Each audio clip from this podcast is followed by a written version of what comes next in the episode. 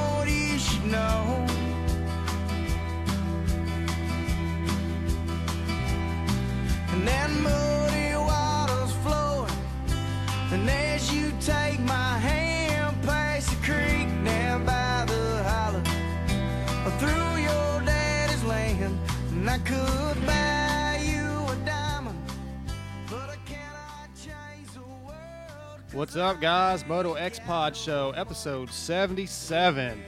Dark Side's in the house with uh, Doc Smith, TJ, and Mark have uh, both gone out into the oil field to make some money.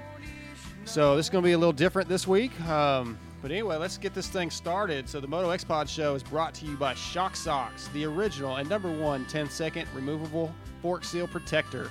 No one likes replacing fork seals, so ask your local motorcycle shop about Shock Socks or go to burnmotorsports.com. You can also find them on IG at and Facebook.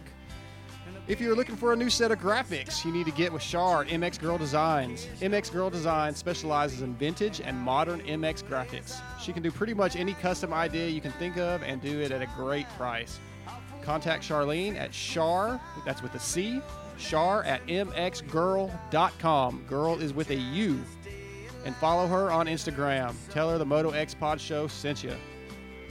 Also, man, when riding dirt bikes, protection is key. All Sport Dynamics wrist braces are the hel- helmet for your wrists. Top riders like Weston Peick, Adam Cianciarulo, Joey Savatgy, Austin Forkner, and Alex Ray, as well as Major League Baseball and NFL players and pro bull riders trust All Sport Dynamics.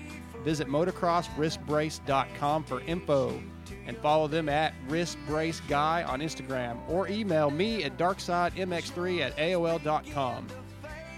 Also on board with us, Five Star Roofing of Texas.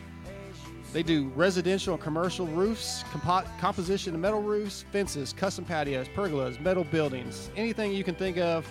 Chad can probably come up with it. And, and they also offer a moto discount, and they are currently a proud sponsor of John Short.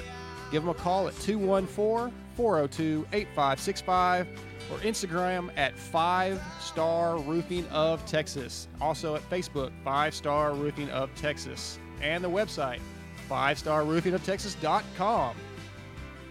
The Moto X Pod Show is also brought to you by Mad Jack Synthetics. Dane Evans and Mad Jack Synthetics is an independent dealer of AMSOIL synthetic oils.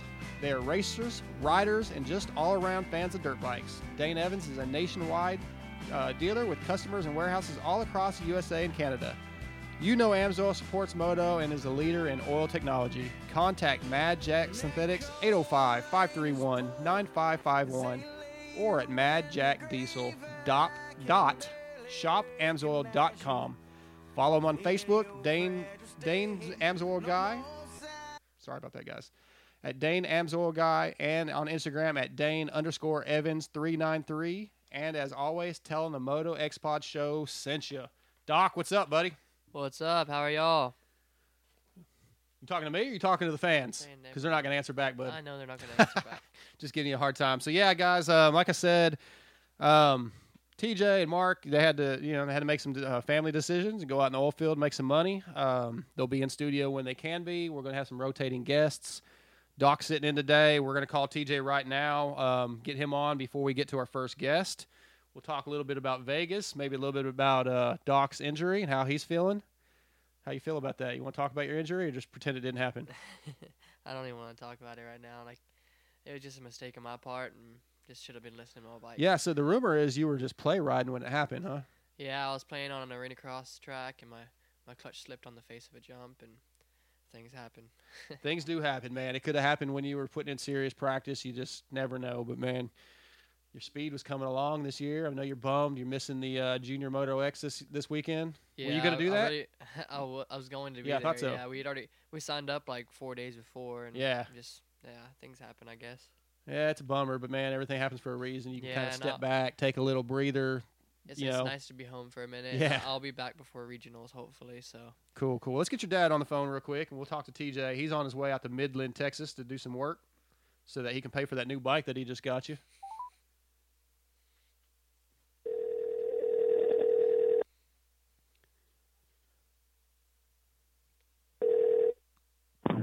What's up, man? DJ TJ, what up, bro? I was just driving, just rolling into West Texas in the Midland right now. That's super fun. It's not. It's like the worst because I get out here, and as soon as you get out here, it's like the haze of dust in the air. right, right. I've made that Nothing trip a few times when I was hot shotting. Dude, it's so bad out here, bro. I hate it. But guess what? There's a lot of money to be made out here. Yeah, that's awesome, man. Because I'm probably I'm, I'm thinking about taking your soundboard and your computer to my house and not giving it back. Well, the computer part, you're going to fight my wife about yeah, um, because she's um, kind of attached to that thing since she does all of our business stuff on it. So, yeah, you'd lose a limb before you got that computer Uh, out of the house. well, I could probably get the. I mean, if I just had the soundboard, I could probably do the show from my house since you guys are, you know, not here. I know. What the heck? Yeah. Well, it's because basically what's happened is that that studio's not that big, and your head has gotten so big it takes up so much space and air. It's just hard to breathe while you're in there. All right, I'm about to hang up. Hey, so your your your son's in studio as as you know, and uh, we're talking about him getting hurt, you know, and um, you know we we hear we hear theories in the pro ranks all the time about you know oh, do you go play ride or do you just do serious practice? And some guys have the mentality, no, I don't play ride because I need to be doing my serious practice. But I mean, I think you know Doc could have got hurt no matter what he was doing. It just happens sometimes. But play riding is probably a good way to step back and just enjoy riding dirt bikes. Well, dude, I mean, really and truly, and Doc and I have talked about this plenty of times. Still an amateur. The whole point we do this is having fun. Yeah. If he told me right now, Dad, I don't want to chase this pro stuff anymore. I just want to ride for have fun. Well, first off, I, my pocketbook would be excited. Hell yeah. Second off, I'd be fine. Whatever he wants to do. I just love. I just, just he's doing what he loves, and I mean, what do I say? The kid puts in the work, so Yeah, absolutely, absolutely. Yeah, I'm- I'm sure you're proud of him, and he uh he he's getting quick. I don't like him. You don't like him? No, Well, that's, you probably don't like him for the same reason you don't like me and you don't like Mark. We're just all cooler than you. it's true. that's well. I don't know about you and Mark, but definitely him. He's cooler than me. Oh, I so- do know about me. My son, I was leaving the house a little while ago. And my son was just like, he was, actually at my parents' house, and I went over there for a minute before I came here. And I walk in the door, and he goes, "Man, look at my dad. He's just so cool." I don't know where it came. I don't know where it came from, but my mom said he had been bragging on me, like how how great of a dad I was, which I guess I'm bragging on myself. But you just don't. I don't hear that out of him very often, you know. So it was kind of cool. I that's cool because I don't think Doc has ever I've ever walked in somewhere and my son go either one of my boys go man my dad's cool Well, Doc uh, you TJ think? Yeah, that- You know when you tell a little kid, "Hey, if if everybody is telling you the same thing, it's probably the truth." When everybody tells you that you're not cool, it probably means you're not cool. well I I don't think I, that's the big difference between me and you I don't think I'm cool and I like not being cool Well, that kind of makes it cool though. yeah Not really. so anyways so who do you have on the show this week I forgot to read the text Uh, we have David Pingree, Kyle Chisholm, uh, Nick Oh, yeah. Nick McCampbell, which he is uh, Vince Friese's mechanic, and then Dane Evans Yeah. with uh, Mad Jack Synthetics, one of our show sponsors. He's going to come on and talk a little bit about his business. awesome Yep. awesome yeah I'm curious to see what what is Chiz doing for the for the outdoors yet you know No, that that's that's one of the about? things I want to ask him about. I know he's got some stuff lined up because he's get, he's going to be out in California, I think, after this week. Um, he Yeah. kind of mentioned in his te- in his text that he was kind of getting things set up. So yeah, well, I did, I decided not to even ask him. We'll just do it live on the air and or not te- technically Well- not live, but you know what I mean. Well, because I unfortunately, because of me trying to make an extra money to pay for that little turd that's in the office, or in the studio with you, um, I've been missing a couple shows. I listened to last week's show, and that Lap King stuff, Yeah. dude, that's legit. The only problem I have with it is I don't want to get a an Apple phone. I don't want an iPhone. Well, I have an old iPhone 4 that I was thinking about because I had it for work, and Yeah. I don't, you know, obviously don't use it. I was trying to figure out maybe if I could just download it to that, and then that'll just be all that it's for, just so I can just show everybody how much faster I am than you. Hmm.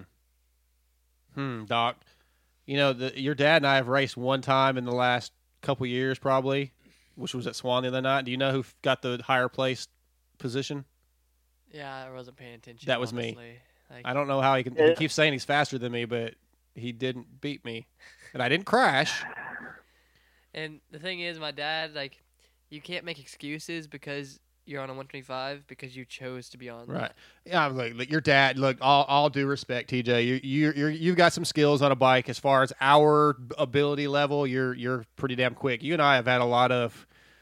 Like, Yeah. yeah, we're, we're, we've. I think we've always been pretty close to each other. Some days you're faster, some days I'm faster, and not that either one of us is really fast, but you know, I just enjoy, I, I just enjoy riding and talking trash, yeah, and that Lap King thing.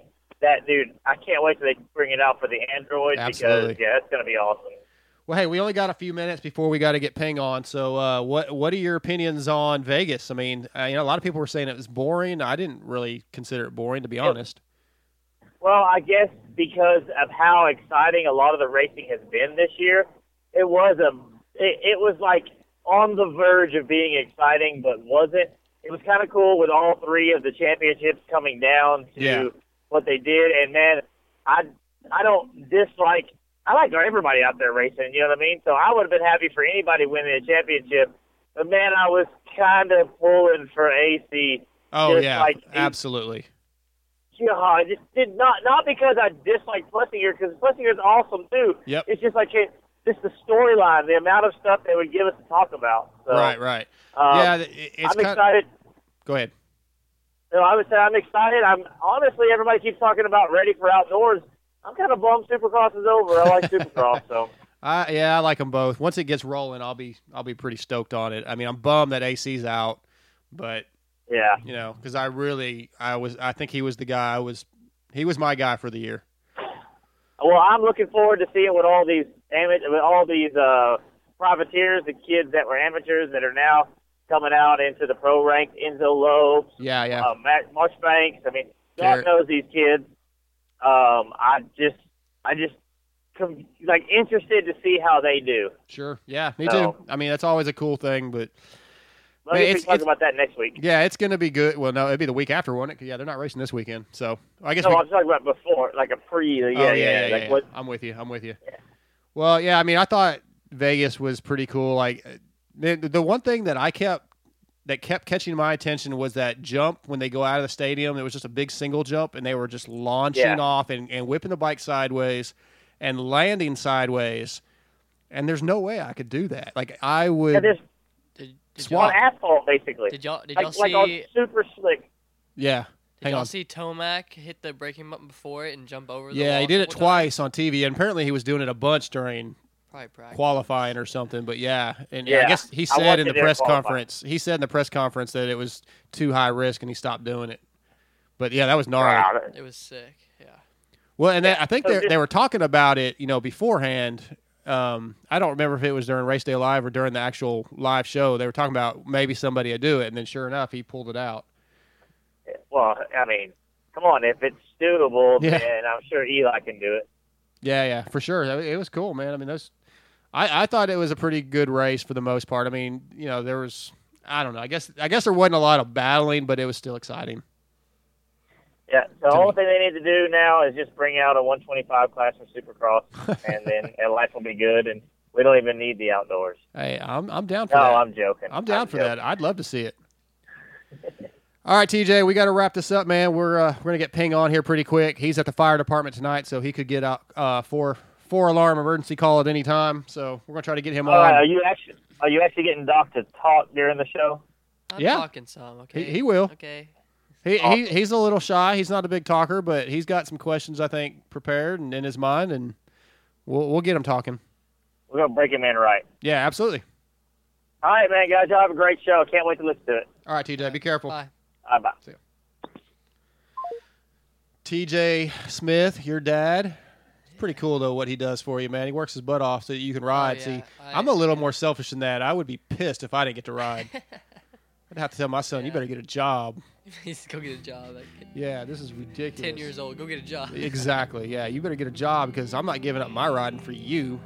I mean, damn, I already feed you and give you a house to live under.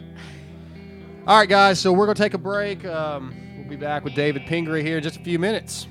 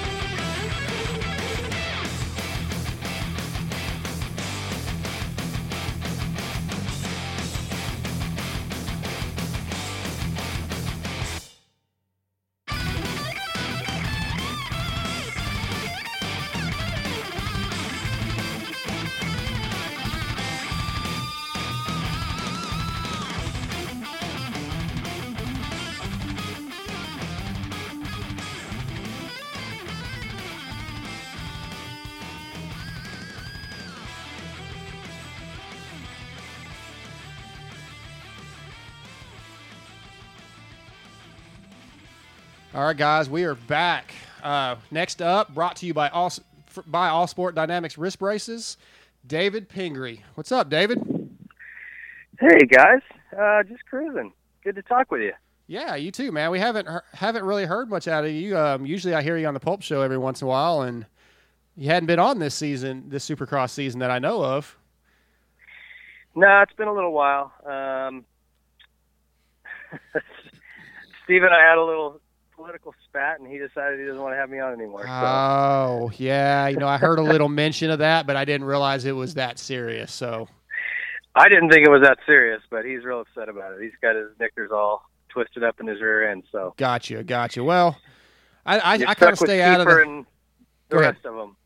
Yeah. I say you're stuck with Keefer and Berluti and whoever else he pulls in. Hey, well, I like all those guys too, but man, I sure miss hearing you in there. You're uh, you definitely bring some humor and a pretty cool, interesting point of view.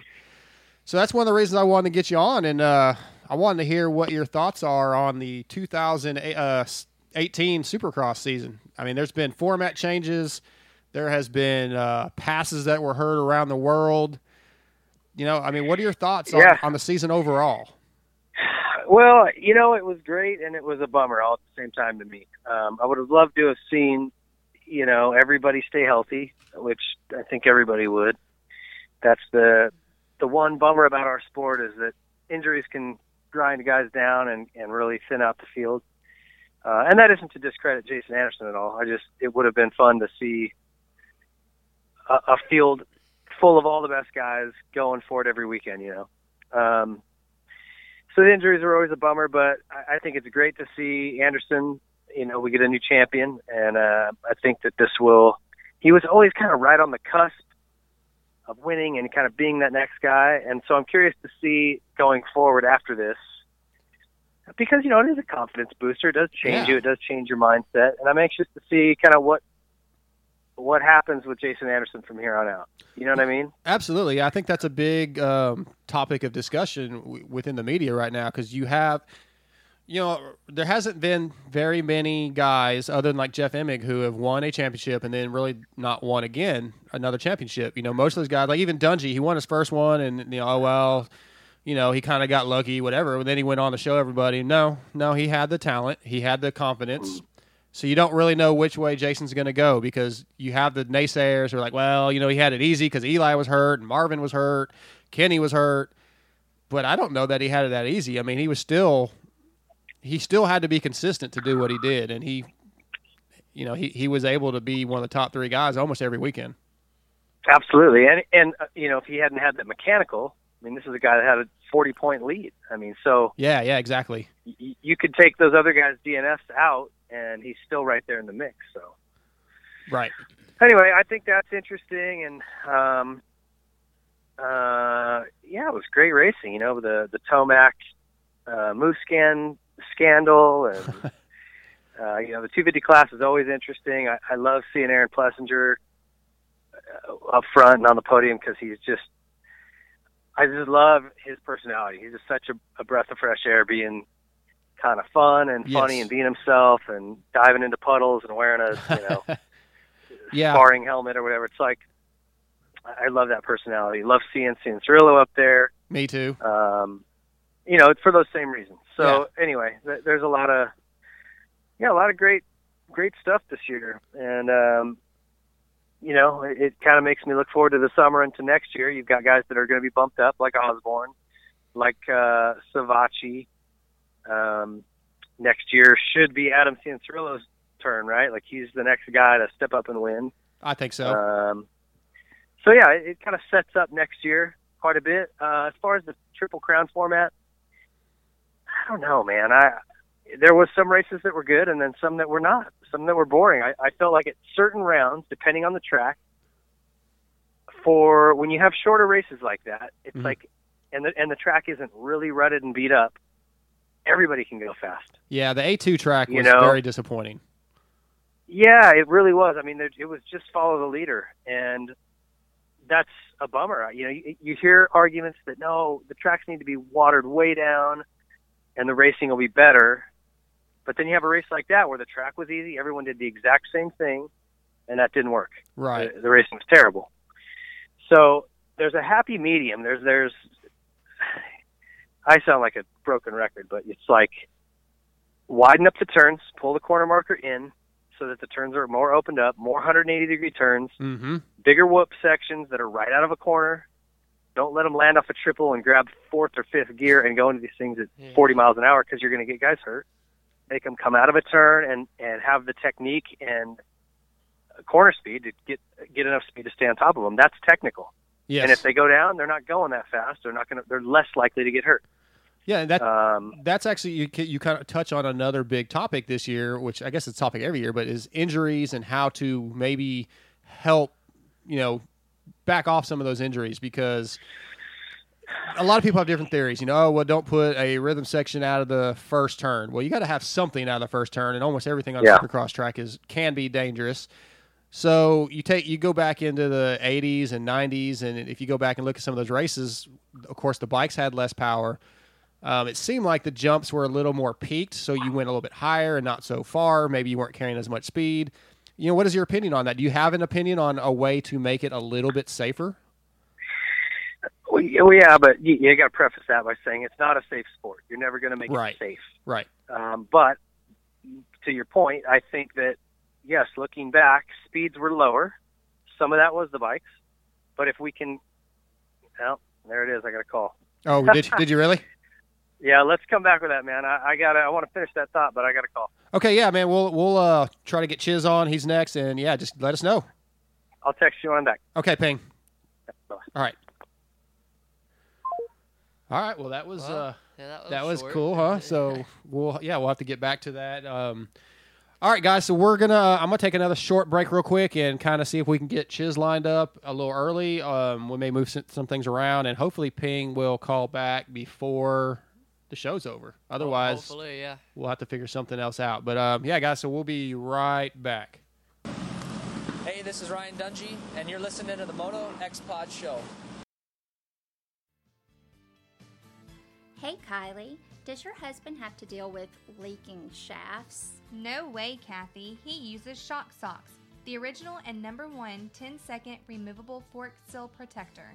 Looks like the best way to keep grit and grime out of your fork seals. So, if you don't want the headache and expense of constantly replacing fork seals, get Shock Socks. Go to shocksocks.com and visit them on Facebook to pick your color. And don't forget, they are available for street bikes too. If you're in the Dallas Fort Worth area and you need an amazing deal on a residential or commercial roofing job, or if you just need a new fence, a custom patio, a pergola, or even a new metal building, Five Star Roofing of Texas is who you need to call.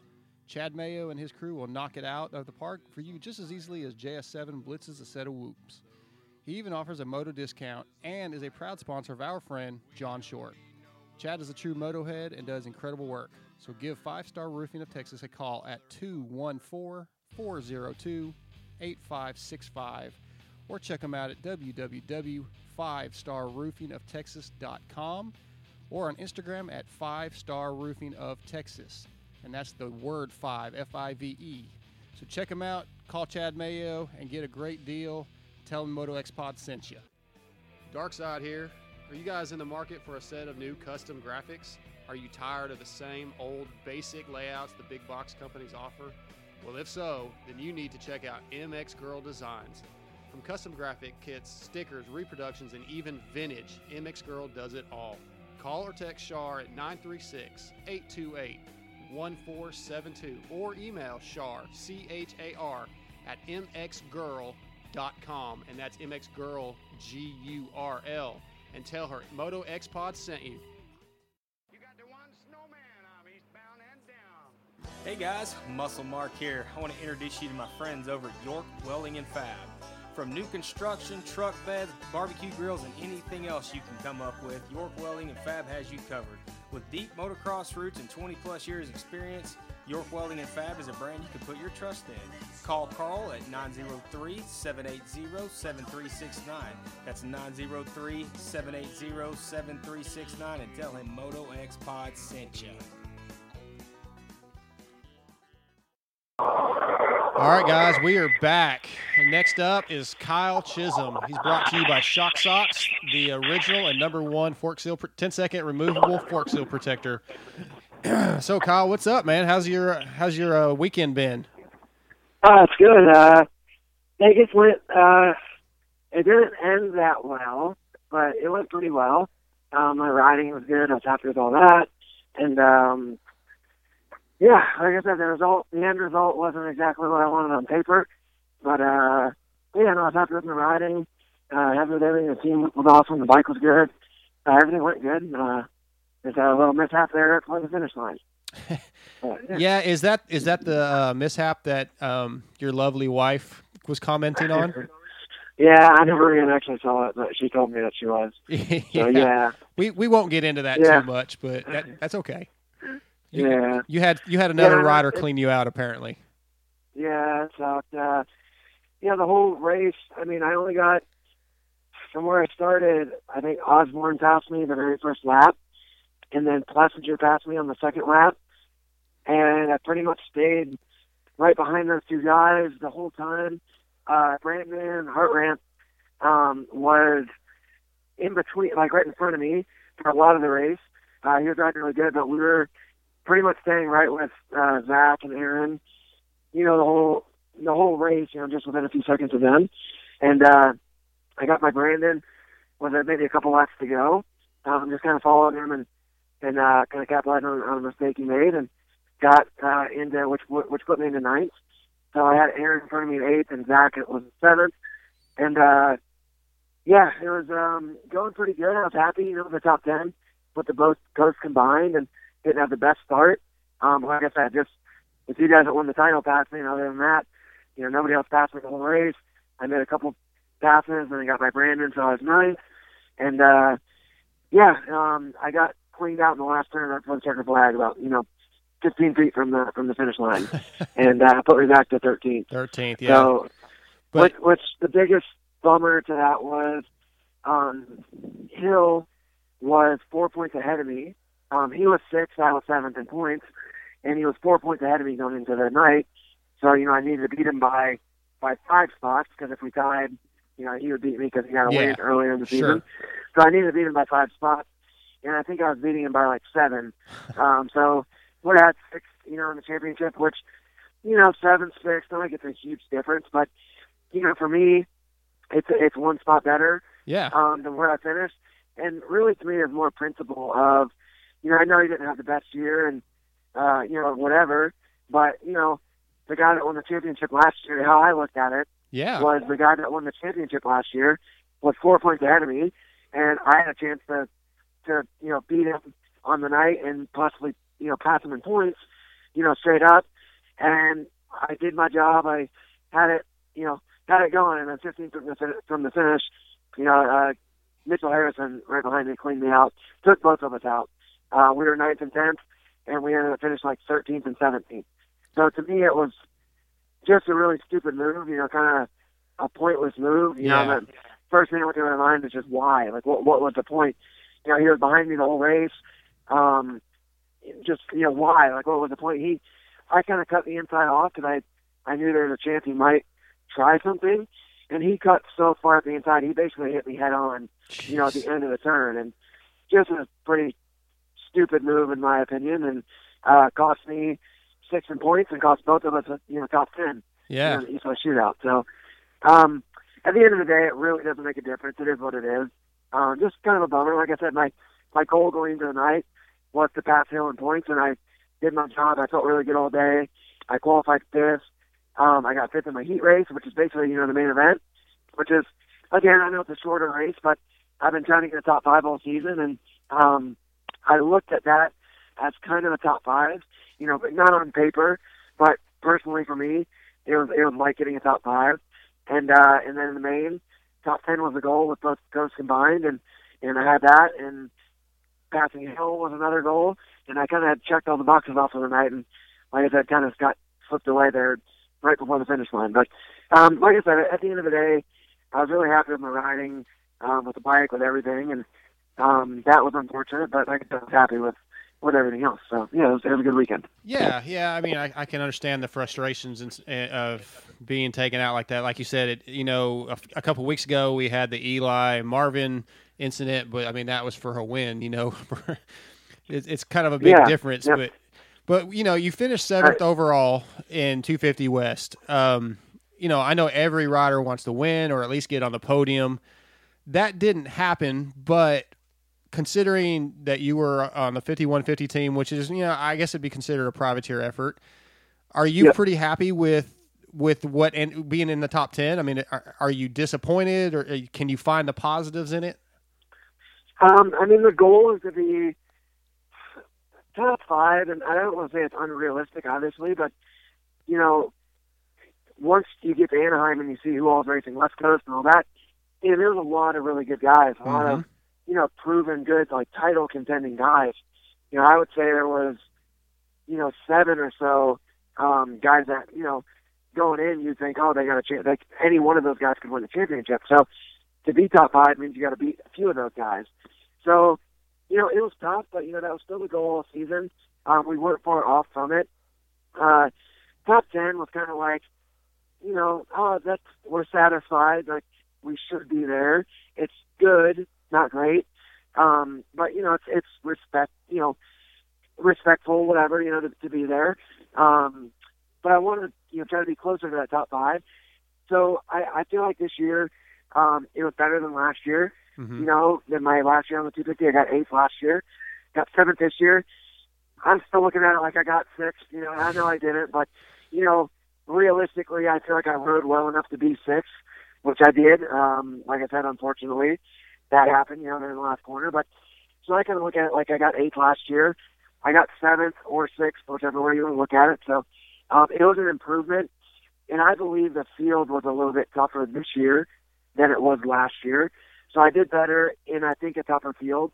Um, so I think it was it was good. My riding was better. I was closer to being a top five guy, closer to the front guys. Um, so I was, I was pretty happy with the year. We were pretty much top ten we're top ten pretty much every weekend. Um, aside from a, a couple of weekends, you know, like like like this past weekend, getting taken out, just some things like that. Yeah. Um, so yeah, I think it was it was definitely an improvement on last year. I was pretty happy with it. Um, I want more, obviously, um, but I think you know I, I'm feeling good. I feel like it was you know, like I said, it was a, it was a positive. It was better than last year. Um, if I get the opportunity again next year um, on the 250, I think the goal is going to be kind of the same, uh, just improve a little bit more, and that would put me in the top five. Yeah, so, absolutely. Uh, and, and possibly a podium. You know, uh, I look at it like if you can be a top five guy, you could be a podium guy because they're all so close. You know that once you get to that level, that if you can get fifth, you know, straight up, all it takes is you know what should happens every weekend is one or two guys you know having a bad night, a crash, taking each other out, whatever, and that's where your fifth turns into a third. Exactly. Um, yeah. So realistically, it might be tough to get third straight up, um, but I think I can be a top five guy and just keep improving. And like I said, I think if you can do that, you can be a podium guy, you know, on a given night. So Absolutely. Um, so yeah, that's, Yeah, I think so- it a, a positive year. So now that Supercross is over, what are your plans for outdoors? Um, so for outdoors, the the 5150 team is going to go to the first two, uh, so Hangtown and Glen Helen.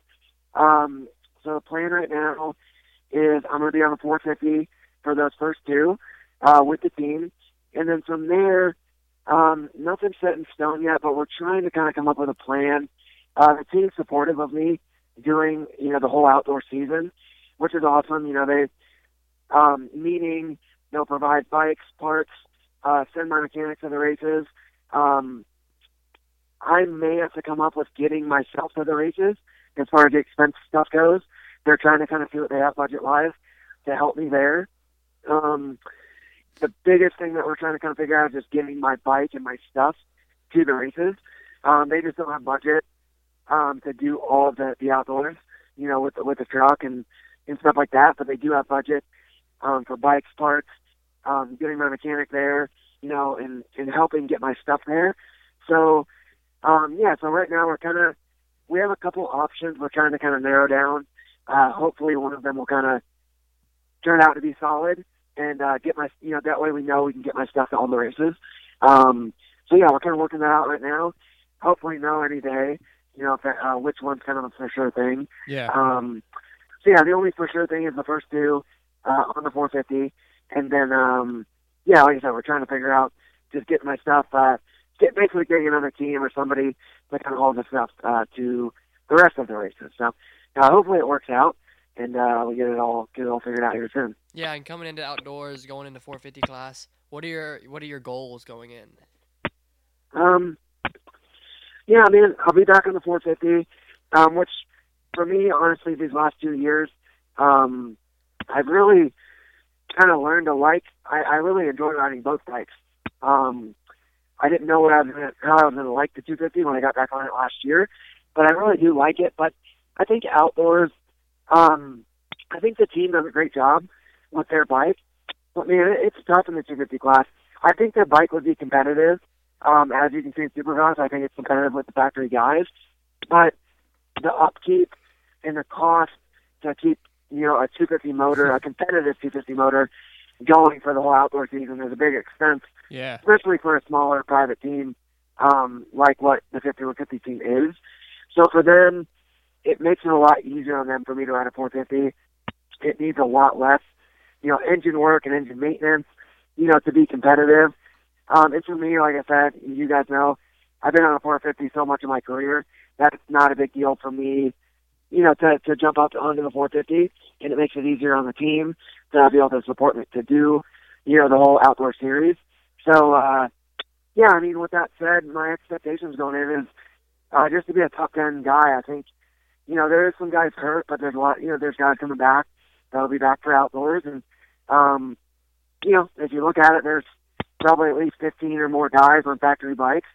So I think, you know, top 10 I think is a good goal. Um, at the end of the day, I, I don't like putting a number out there too much, you know, at the beginning of the season.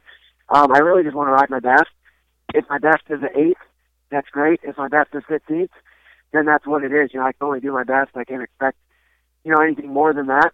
Um, so I want to just go to the first couple races, do my best, see where see where we are, and then kind of improve from there. You know, you can improve the bike a little bit. I can improve myself a little bit, see what I need to work on. Um, but I think if I went to the first races and got top tens, I, I'd be I'd be pumped on that. Um, but at the end of the series, I think the goal long term would be to, to end the series in the top ten. I think that's realistic and kind of what I want.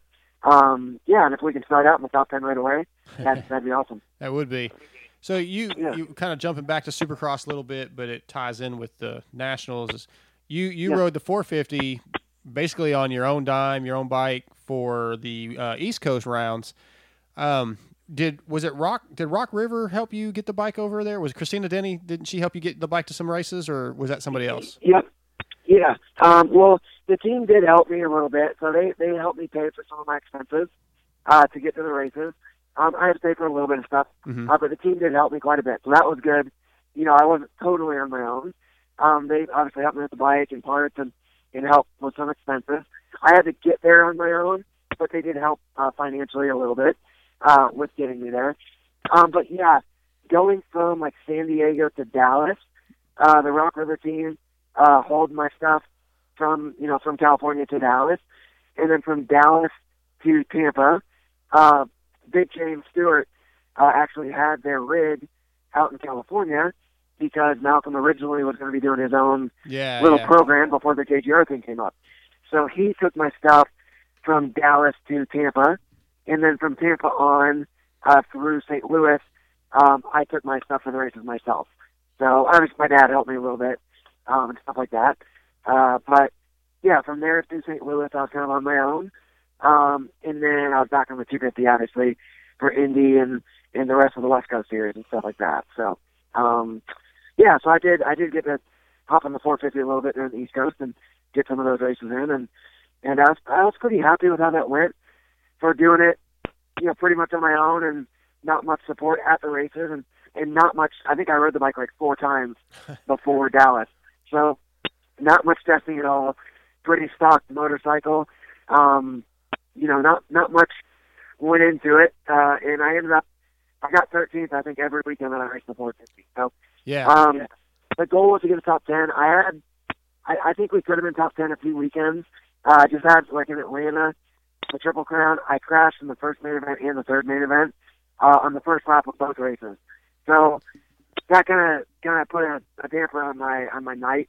I I still charged back, ended up 13th overall, but looking at the scores, I think if I hadn't crashed, I think that would have put us at ninth overall um, on the night there. So the riding was there, just made a couple mistakes, you know, on my own.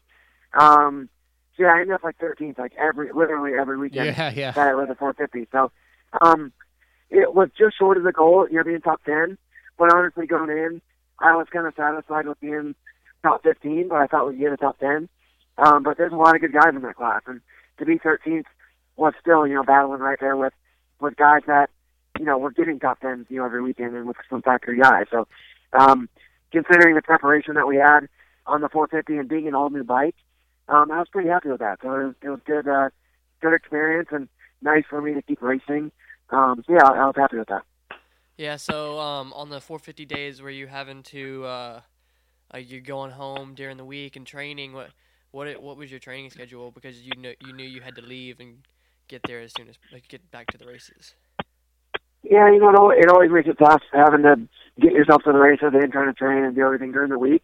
Um, for me, like I said, Rock River took everything to Dallas, so that was nice. I was able to fly to Dallas, and then, um, like I said, Big James took my stuff from Dallas back down to Florida, so I was able to fly home to Florida. Um, Tampa was the next race, which was only about 20 minutes from my house, so that was easy. Um, then it was Atlanta. So Atlanta was tough. I had to kind of get, you know, I, I got cut one one day short on riding. You know, just get everything up to Atlanta and uh, get everything set up. From Atlanta, it was Daytona, so that was pretty easy. It's only about two and a half hours from my house, so that wasn't too bad uh, for me getting through. The so the schedule was kind of working in my favor being back east. but after that, it was St. Louis. So St. Louis was tough. You know, it's like over a thousand miles each way. So I ended up renting a van, uh, just because I wanted to have everything enclosed, you know, for stopping and stuff like that. And just didn't really want to put everything in the back of my pickup. So I rented a van, uh, threw everything in there, drove up there, left I think Wednesday, got up there Thursday night, and uh, yeah, got everything set up Friday, race Saturday, and drove straight through after the race Saturday. Got home like Sunday night. Uh, just drove nonstop all night, and uh, and got home. So it's tough, you know. It takes it out of you. Uh, you know, the recovery is a little bit longer. Have the drive, and you get days short of actually doing your training. You know, like your normal schedule during the week. So uh, it makes it tough. But for me, you know, it's worth it. I wanted the race, so you know, kind of have to sacrifice a little bit if I wanted the race. So yeah, just made it made it work. Yeah, St. Louis was the last the last round that I was able to make it to, and I, I talked to you a little bit that day. Um, this is one of my questions, I guess, and you may not want to comment on it too much, but I was pretty disappointed when um, when you know like Cooper went down and Barcia went down at Dallas that they didn't try to get you a fill-in ride. Now I know you had a deal on the 250 um, with Yeah. with 5150, but does that do you let that those thoughts go through your mind to a point where they affect you like oh man if i do better this weekend maybe i can get that ride or do you try to not even worry about that Um, I mean, a little bit of both. Um, I mean, first of all, I don't know that I would have really been able to do it, even if they asked me. mm-hmm. Um, just because I, I, I am under con, I, I am and I was under contract with the 5150 team, and obviously the main sponsor and the owner is 5150 Energy Drink. yeah. Um, and Yamaha is obviously sponsored by Monster. So I don't know that it would have necessarily worked, but the flip side to that is, you know, 5150 isn't just a sponsor, it is the owner of the team, and we are a Yamaha supported team. So I could have seen it going like, you know, if Yamaha really needed somebody and wanted somebody and they wanted me, I think the team would have been cool and let me do it for, you know, for the 450 East races, as long as it didn't conflict with the 250 West races. So I don't know how that would have played out anyways. Um, I didn't need to worry about it because it didn't end up happening anyways. right But um, but the second part of your question, kind of, um, yeah, man, I, me personally, I would have loved the opportunity, you know, to ride their bike and to get that opportunity. You know, I was going to be going to those races anyways. Um, I know Cooper at that point was still racing, but you know, like you said, Justin got hurt at Dallas. You know, the first thing I thought was, you know, I wonder if I'll get an opportunity mm-hmm. you know, the weekend after Dallas. And um, it was talked about, um, but they decided that they wanted to just go with one guy, with Cooper. Um, so for me, it was just like, you know, personally, and I love the Yamaha guys. They help me out. I get along great with all of them. I'm not like bitter at all. I get it. You know, they didn't need another guy, and you know, didn't want to do it for the five or you know, the races that I was going to do. Um, so it is what it is. But deep down for me, I kind of wanted to be like, man, you know what? I'm going to show them. You know, I want to go out there and kill it and show them that you know, man, we should have got Kyle on our bike. But you know, at the end of the day, I think they could also look at that like, well, Kyle did great, and he was still on a Yamaha. You know, so it, it probably didn't really matter to them. So, you know, it is a little bit of a bummer just for me for the opportunity to to be on a factory a factory bike and a factory team for those races. And honestly, the like I said, the 5150 guys did help me out more than they had to um, with helping with you know bike parts and some of my expenses to get to the races. But it would have made it a lot easier to just be able to show up yeah, to those races sure. and, and ride a factory bike than you know driving myself to St. Louis and my dad mechanicking for me and you know just kind of winging it you know on a you know choose shoestring budget you know with with what I had to work with. So um, to have the factory guys at your disposal and in your corner, it would have been awesome, just an awesome opportunity. So I was bummed sure to be honest not to get the call to do that, but I, I understand the other side of it, you know too. So it is what it is. I still got to go racing, still you know did well. I was happy with everything, and um, you know it is what it is. Well i appreciate you being honest with that that's that's kind of probably a touchy subject you don't want to make anybody mad not that anybody would ever hear this Yeah. show probably but hey so my uh, my last Yeah. question is um, you know you're you're expecting your second child um, congratulations by the way um, Yep, thank you. how does that does that affect um, your future as, in racing? You know, does it affect your training? As I, I don't know when Brittany's due, but it's got it's got to be coming up in the next few months, I would think. Um, probably right in the middle of outdoors. Does that do, do you let that affect what you're doing, or does Brittany pretty well? I mean, she's been around since you you were an amateur. I mean, does she know that hey, you Yeah. got to go do your job? Yeah, I mean, yeah, like you said, she, we've been together so long. You know, she kind of knows. She know, you know, obviously she's.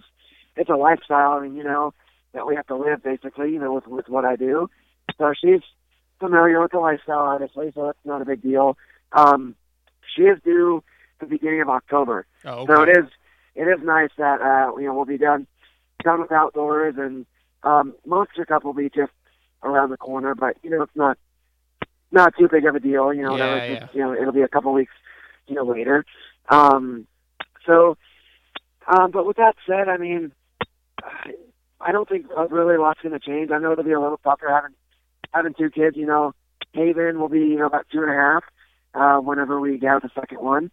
So it'll it'll be tough, you know. It, but for me, it's just learning that balance, um, just like we've had to do with our first with our first. You know, right now, Mm-hmm. uh, Brittany's busy working at home. I'm busy doing, you know, what I'm doing, and um, yeah, it's just finding that balance. And uh, for me, the balance of just riding and training and doing my job, and being gone on the weekends, and still making time, you know, to to spend time with my daughter, with my wife, and just family time at home. Um, but I think this year's been really good. I've I've been able to, you know, just get more and more of a balance, you know, as as you go through the year, and just kind of learn what I need to do, make sure I get done what I need to do, um, and be efficient at it, you know, as efficient as I can to maximize you know time at home uh, with the family. So, and, and it makes you appreciate your time at home with the family even more, and appreciate my time, you know, working and being able to do what I what I want to do, you know, for for a living. Because I know, you know, I know, but you know, I'm not getting any younger. Obviously, I'm 30, um, so I don't know how many more years I'll be able to do it. Um, I hope for quite a few more, as long as I'm enjoying it and doing well and and have the opportunities to do it.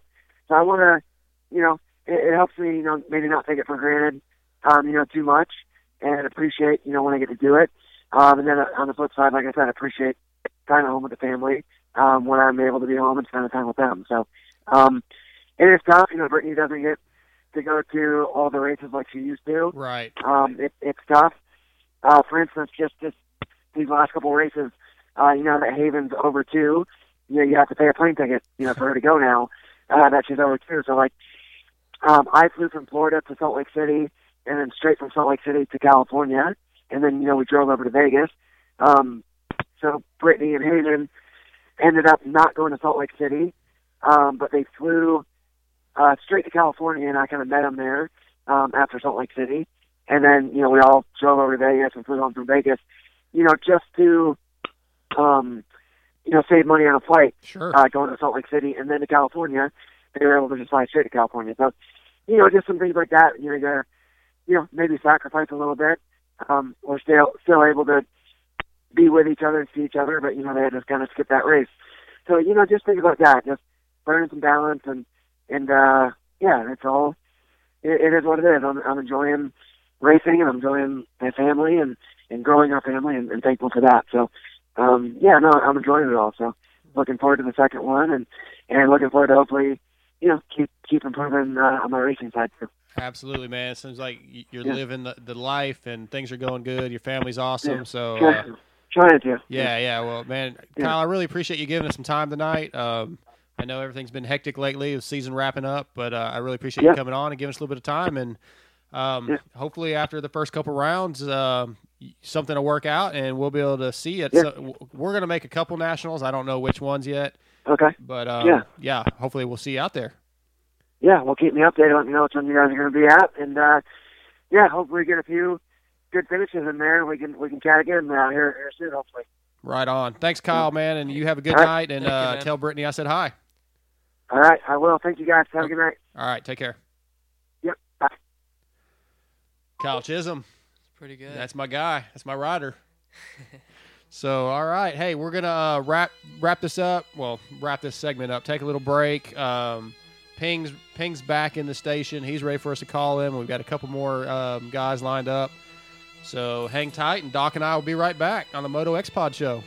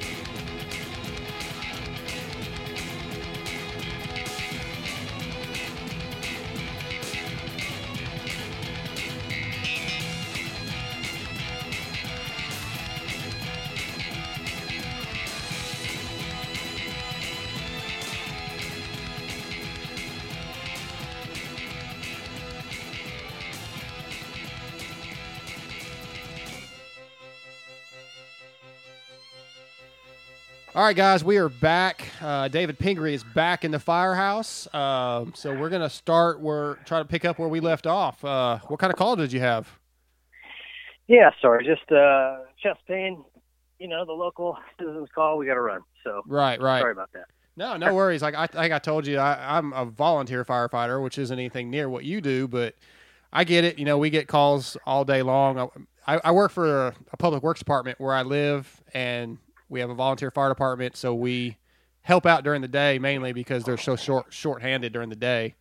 So right, I get it, man. We we'll be out on a job, a regular job, and get a call for an accident or a fire or whatever. And so yeah, Yeah. I'm with you. It's it's well, uh, that's cool, man. I, I I appreciate the work you guys do. It's uh, it's a lot of risk, especially for volunteers, because you guys don't get to train quite as much as someone Right. who's be full time and professional. So Yeah, our local um, community college they have a fire program, and we went we we did seventy hours of online training, and then we did like a weekend there doing hands on, and of course we do every Monday night we have meetings, and we do whether it be extraction or ladders, we do a little bit of training, you know, pumping, whatever, catching a hydrant.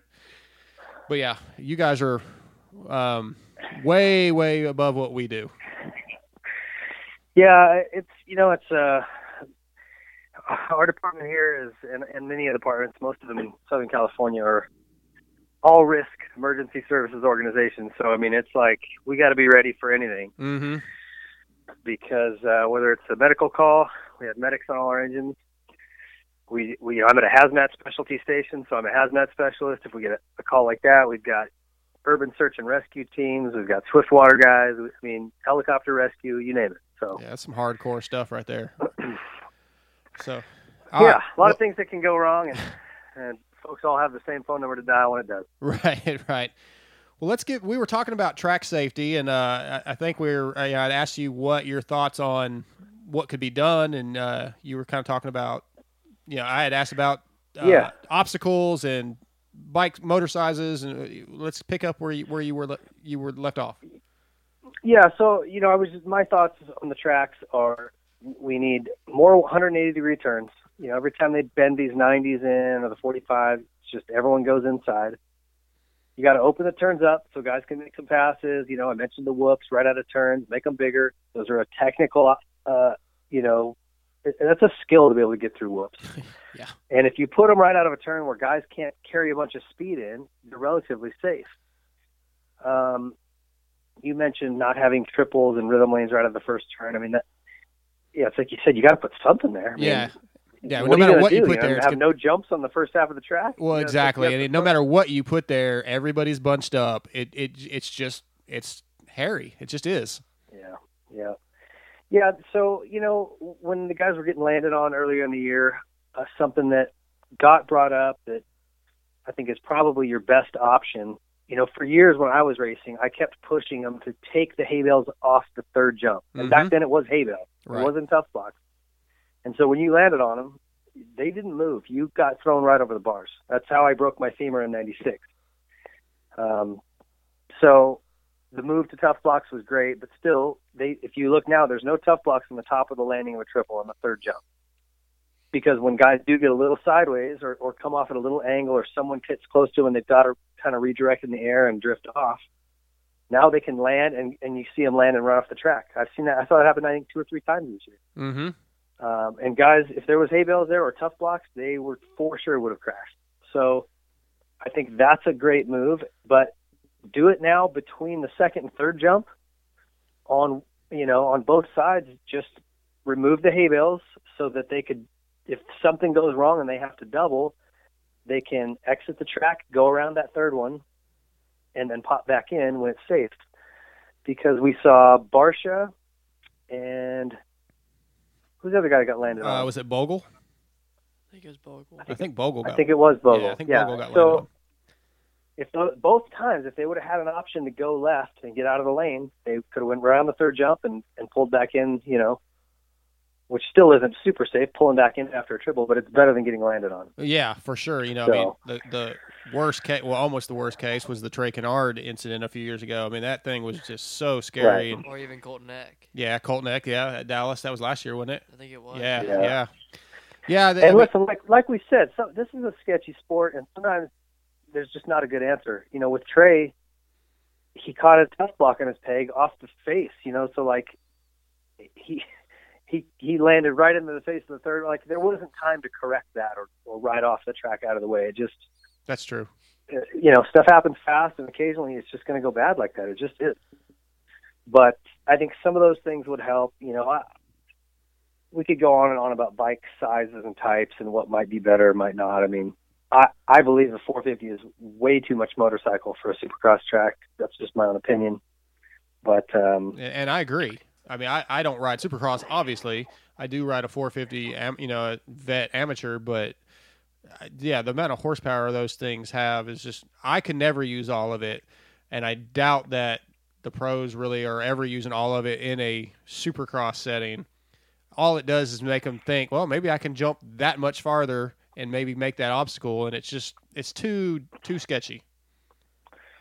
Yeah, it is. It really is. But that you know, there's not an easy fix to that. You can't just say, "All right, next year we're going to 350." Right. We're going to, you know, I don't know how you how you skin that cat, but it's. What about some kind of I like? I- Go ahead.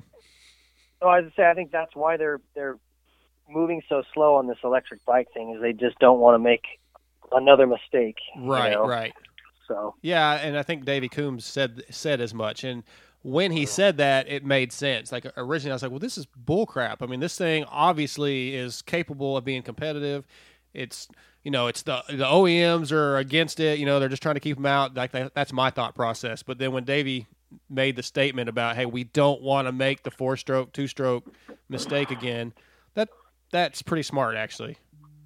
yeah. I mean, Well, you know, they they modeled that bike after a 250F. Yes. That's what they were trying to compete with. But as battery technology continues to advance, and it's it's taking leaps and bounds right now. You know, it is really moving along. There, the, when you can store more power and output more power without overheating and and while still making it last long enough and and recharging quickly, it it will blow your mind how much horsepower and torque you could get out of an electric motor. It will blow your mind. So, you know, the Alta guys will say, well, we can program it so that it, it, it caps out at a certain horsepower and that's it. No one would be able to get by it or change it. Well, okay, well, what, what number do you pick? right, You know? right.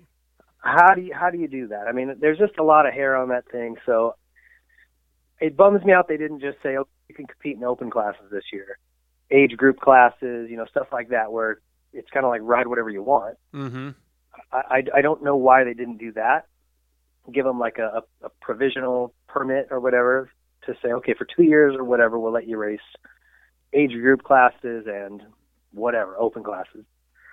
Um, that would have let them get their feet wet and start racing. Um, but they they chose not to do that. So whatever, it's above my pay grade. Well, you know, we're talking about the Alta just a little bit, and I, I was kind of reading through. Um, you answered some questions that people had submitted recently. I think that was uh, article in Racer X or something you did this recently, because you've been, you've been doing a lot of testing you, you with the Alta over the last few years, correct? Yeah. Um, so I have, you know, I've, I've talked to uh, Keefer about this a little bit, but one question, and we've actually had Mark um, Fenigstein, is it Fenigstein? Fenigstein? The Uh, he's like the CEO. Yeah, I don't know how you say the last. Okay, yeah, well, we've had Mark on a couple times, but one of the things that I understand with the new the new bike, um, like the battery when it starts running down, I, I guess I think the older bike it kind of tapered off, but this one does not taper off. It just when it's dead, it's dead. Is that correct? Yeah, that was one of the the bummers about the old bike. You would it would it would get hot if you were riding it hard and draining the battery quickly, Mm-hmm. and so it would it would either either hit uh, a temperature a certain temperature and then it would self like self limit itself so that the power had dropped way down, and there would be a little light flashing on there, you know, saying uh, power limited due to battery temp or something like that. And I mean, you couldn't even hardly you couldn't jump it. I mean, it was terrible. It cut it almost in half. Oh wow. Um, or if you didn't get it hot, but you were just riding it too long, when it started to get low, the power would drop off. And I mean, that's that's no good. I mean, you can't. That was no good. So the battery improved. They improved the wiring from the battery to the, you know, sensor or whatever, and and yeah, the new one from the time you twist the throttle until it dies, the power is very consistent. Doesn't really change. Is there That's like the MXR model. right, right? Is there like a, a battery indicator though that tells you, hey, it's about to go dead though, so that you know? Yeah, yeah, Okay. yeah. It's like bars, you Yeah. know, that, that keep going down like a battery, uh, phone battery. And then when you get to that last bar, it starts blinking. Gotcha. Okay. You know, you're, you're getting, you know, you're getting close. So, on a different subject, you went from racing to testing bikes and doing all that. How did you get involved with Racer X? Oh man, I've been I've been working for them in one way, shape, or form since 1998. So a long, long time. I was off that summer with a torn ACL, and that was the summer they started their website, and they were looking for content. And Davey said, uh, "Hey, you know, we need we need some guys to like write some stuff. Would you mind? Would you want to do a column for us?" And like I said, I was home on the couch eating Vicodin and icing my knee, so I'm like, "Yeah, let's do it." and uh, that turned into Ask Ping, and it's uh, it's just sort of gone on from there. And then when I quit racing, I had talked to Davey about it pretty extensively um, during my career. I just said um, that uh, that I, I I was interested in maybe doing something in the moto journalism world when I was done, and he said um, he says, yeah, you know, absolutely, we'd love to have you. Um, and he, he gave me some good advice. He says, listen, don't don't quit doing what you're doing until the time is right. He says, this isn't going to go away. You're only going to get one chance to race professionally. So he told me that after a uh, a pretty rough season in 2000 where I I lost that championship and Right. I was just really down. You know, anyway, went on to have some good races and wins after that. So I'm glad he he gave me good advice there. Yeah. But uh, yeah, so I, I worked for them full time when I quit. Then I got into supermoto and managing the TLD team. So I Yeah. kind of went to just a retainer position where I do just just columns and a few stories, and that kind of morphed into the bike testing thing, and that's kind of where we're at now. Yeah, and now y'all are doing like the at-home bike builds and everything like that. Do you do those bike builds, bike builds, or do you have someone else bike build them for y'all and then you just test them? You still there? Oh. Nope, we lost Ping, so you guys hang tight. I'm gonna call him back. That was a good question. I don't know what happened with the phone. Might- I don't know if it was me or him I or. thought I thought he just didn't like my question. He just Yeah, he just hung up on you. That was a stupid question, Doc. Sorry, guys, I, I Uh, dropped you. Oh, no worries, no worries. Um, did you hear Doc's question? I did, yeah. Let me know when you guys are ready. to Yeah, keep yeah. going. Go. We're still going. We didn't. I didn't hit stop. Okay. Yeah, so um, basically, like I said, it kind of just morphed into that, and I have a few guys helping me. Jay Clark uh, is a big help, and he does bike builds for different magazines, but um, he's really jumped on board with us heavily and helps with a lot of those. And then each of us, I'll usually assign a bike to each of our West Coast guys. Pete Martini is our ad guy, David Langren, our designer, Simon Cudby, and they all kind of, you know, take ownership of their own bike and Langers will design his own graphics, and they all kind of go after companies that they like or they want to see on it. So we mix it up, and some of the guys on the East Coast now are starting to, um, in our office back there, they're going to do a couple now. So it's a collective effort, but I just kind of oversee it. Yeah. Okay. I guess is the best way to see it. Say Yeah, it. you just go ride the bike. Well, when, yeah, and then I'm the one that gets to test them, so Right. I, I got the good part of the job. So when when you pick a bike, like whether it be the uh, a CRF 450 or, or a Husky 450, how do you decide what parts are going to go on that bike to you know to do a build? I mean, how do you decide what bars or, or you know just what which piston kit or whatever? What who makes that decision? Is is it? Yeah, tell us about that. Well, so if it's if it's a, jo- a bike that Jay Clark's involved with, he's got a handful of companies that he's aligned himself with: Vertex Pistons and Super Sprox, and Renthal, and you know, um, those are so. So if it's one something he's involved with, it's going to be those companies.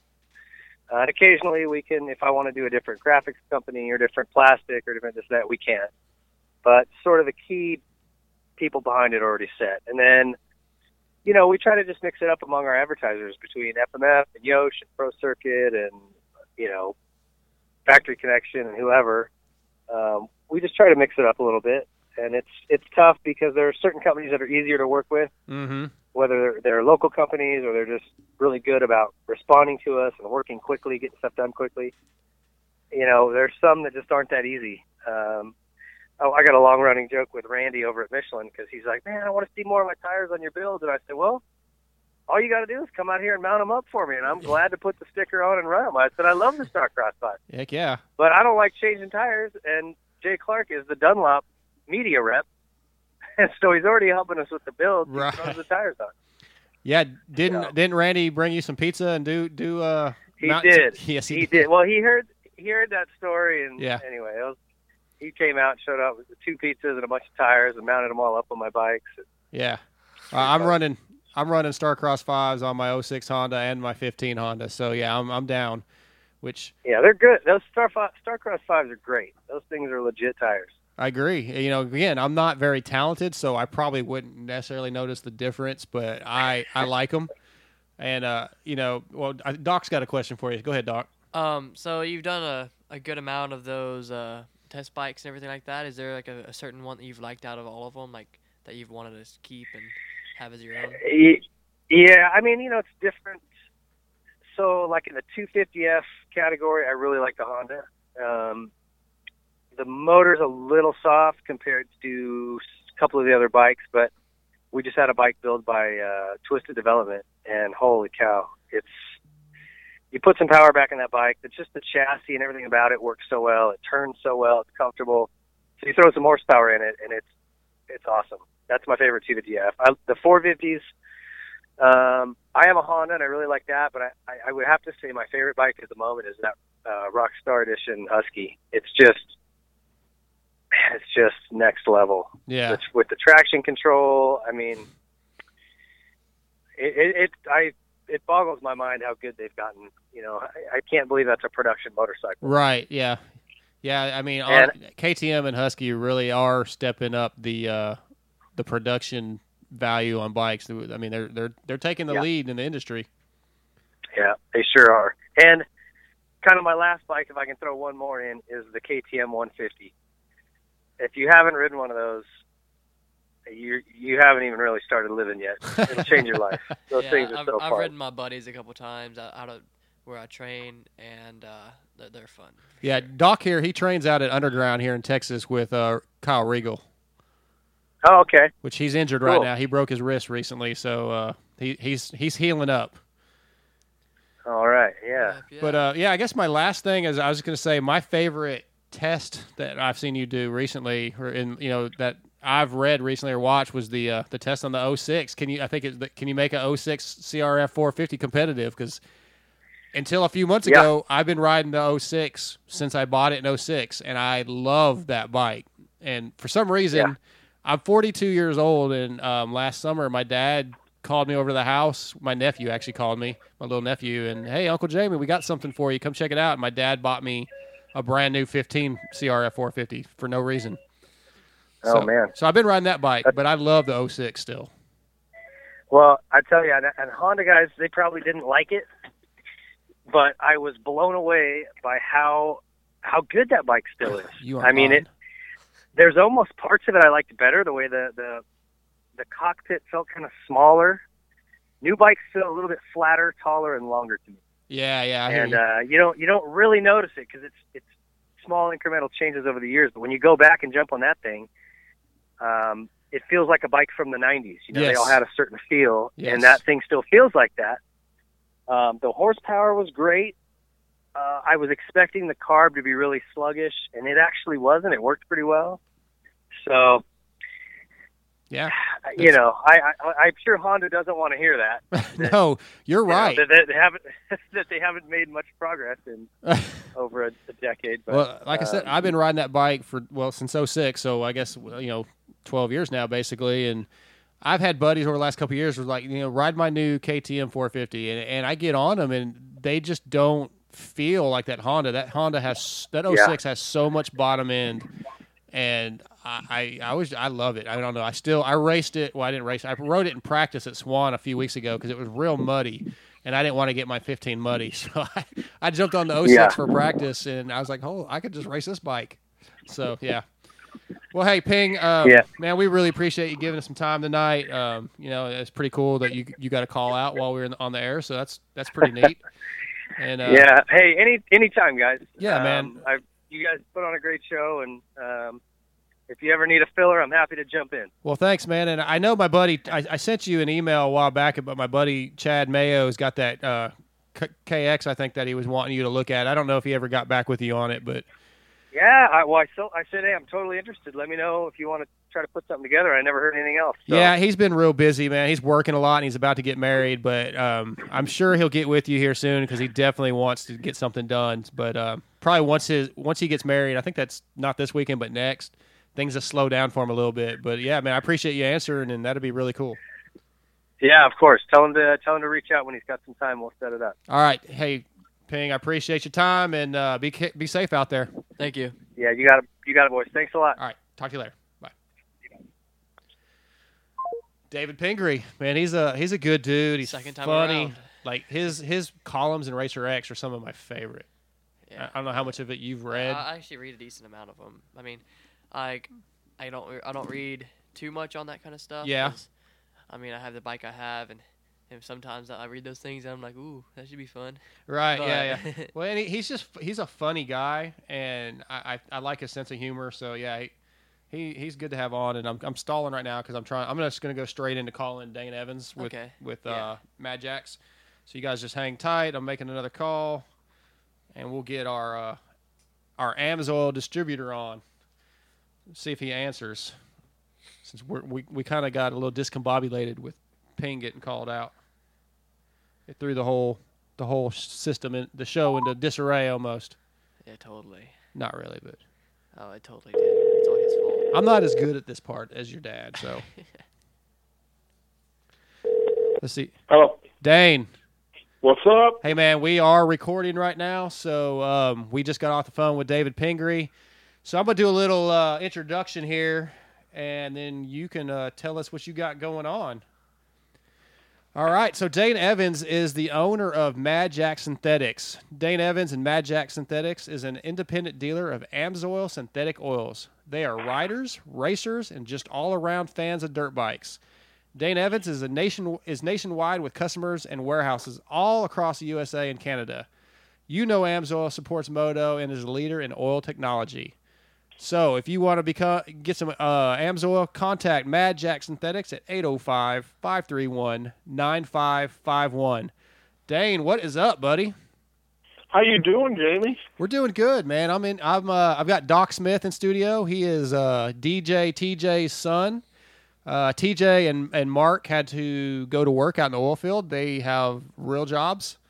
So, I, it's, it sucks having a job, doesn't it? dude, you aren't lying. Thankfully, mine is a eight to four thirty job. Um, so yeah, I'm I'm able to be here.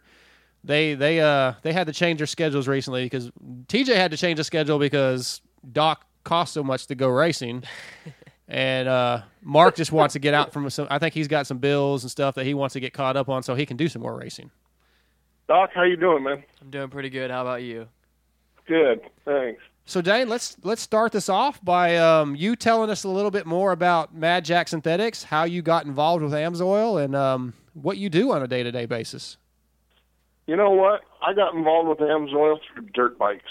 Yeah, my son um, came to me way back in the beginnings here. I rode as a teenager, and then when I got interested in girls, motorcycles went by the wayside. Yeah, Doc And doesn't I Doc doesn't would- like girls, so we're still good. No, that's. Oh, that's a good. lie. Don't That's do a it, lie. dude. I'm joking. And I wish I still had my Hodaka Super Rat because man, oh man, that thing would be preciously sitting in my office Yeah. at work. but you know, uh, I kind of got out of dirt bikes for a while, and then um, my son Jack asked if he could buy a dirt bike, if we could get him a dirt bike. And in my house, everything's tied to grades in school, so Nice. we we had a little deal. He had to carry a 3.5 or better on the last two letter report cards, and and uh, he did. He got a 3.87 when he was graduating middle school and going into high school, and I went and bought him a TTR 125. And the rest in our family is history, as they say. And you guys don't know the history, but we started racing. He graduated to um, a KTM 200, and we started racing out in the desert in Southern California, and he got better and better and faster and faster and to the point where he was chasing number one plates in three different divisions enduro grand prix and desert Nice. so we were racing 35 to 40 weekends a year so doc i know how much you cost Yeah, it's a, it gets expensive. Well, tell, Anyway, yeah, go ahead. T- but- tell us about how the AMSOIL thing got started with you. Uh, it got started because you know we got he got sponsored by Amsoil, and the first time we used the two-stroke oil, the Dominator two-stroke oil, which is their they're basically their oil formulated for racing engines. Um, it, it- we were unbelievably shocked after the first full piston, and what I mean by that is he was really fast. So we were changing pistons and rings every six months or so. That's the only way he could compete with the rest of the the crowd out there. He, he was just hard on the bike. And so, you know, we switched in the middle of a piston. That didn't kind of count really. But the new piston that was all AMSOIL, the next time we pulled that head off, it was clean like it came out of the box. And I was like, holy Toledo, what's going on here? And uh, you know we we took a compression test. Obviously, we knew we had to change the piston, but I was really impressed. So I started researching it and running it in my my YZ450 four stroke, and you know we use those little infrared um, temperature gauge things. So we found that my bike was running about 17 degrees cooler on AMSOIL than Yamalube. Wow. And yeah. And when you're racing in the desert for an hour to three hours, and ambient temps can be a hundred, hundred and five degrees out, so you can imagine what the bike's like. And then the poor bike has to haul my big old fat butt around the desert. So it, it's getting some, you know, stress. Well, one thing led to another, and I found out a lot of guys out in the desert were using AMSOIL, but they really didn't have good places to get it. So I became a dealer and I started selling to the guys out in the desert. And that did two things for me. One, obviously we were running AMSOIL and everything we owned at that point. Two, by becoming a dealer and starting a business, I now had a write off to go to and from every race instead of it being a hobby, it was a business. And so that kind of helped tax wise with going racing 35 weekends a year. So you know, I, I literally I started with one case of oil and I bought it and I took it out to the desert and I sold it and then I bought another case. And after I sold that second case, I bought two cases. And now I'm one of the largest AMSOIL distributors in three counties around me. And I, I clarify that point by saying stocking distributor. I stock about ten thousand dollars worth of oil now in my shop. Damn. That's awesome. And it, and, and funny thing is, you know, but the rest of the the world out there listening doesn't know. I I have a diesel business, and that's what I do. I sell parts for diesel pickup trucks. AMSOIL led me to that business. I was working for corporate America at the time, and and uh, you know, one thing led to another, and my diesel business just kept growing and growing and growing, and I outgrew my living room as my shipping department, and had to move into a shop. the wife said, "I want my living room back." Right, you have right. To move into a shop, and and now my son, who's 30 years old, he was 12 when we got that first TTR. He is the owner of his own shop out here. Oh, cool. And and you know he went to MMI literally straight out of high school. He graduated in June, and in July we dropped him off at in Phoenix, and he was there two and a half years.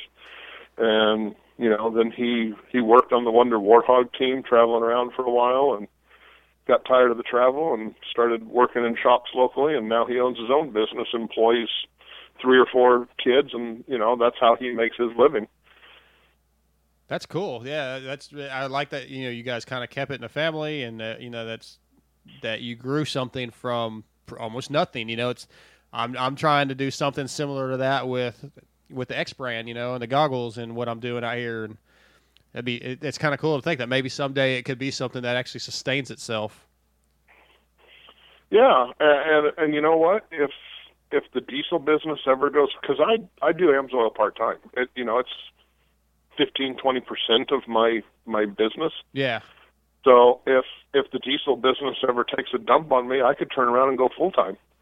Just start, you know, going out and and dressing up and building a business that I can do kind of in retirement. I'm I'm 59 years old. I just turned 59, and uh, you know it, it's time to start looking at enjoying my grandchildren. Right. Yeah, for sure. I don't have any of those yet, so hopefully it'll stay that way for a while. Um, yeah, so I want to tell you first of all, from myself and Mark and TJ, we really appreciate you coming on board as one of our sponsors. Um, it means a lot to us that you trusted us with uh, with that, and um, you know we're we're a growing show, and I, I, I do appreciate it. And you know, I want to tell people that you you were at Vegas as you know, the, um, you know, as an Amsoil rep working at the at the the uh, Geico Honda truck, you know, and you hel- uh, helped represent the show a little bit this past weekend. You talked to Chase Sexton for us, and you got me a couple oh, drops. you don't have to go telling everybody that. We just keep that a secret. no, man, I want to give you credit because we weren't able to be there, and you didn't have to do that for us. You didn't have to take your time to do that, but it, it means a lot to me and the other guys on the show that you would do that for us.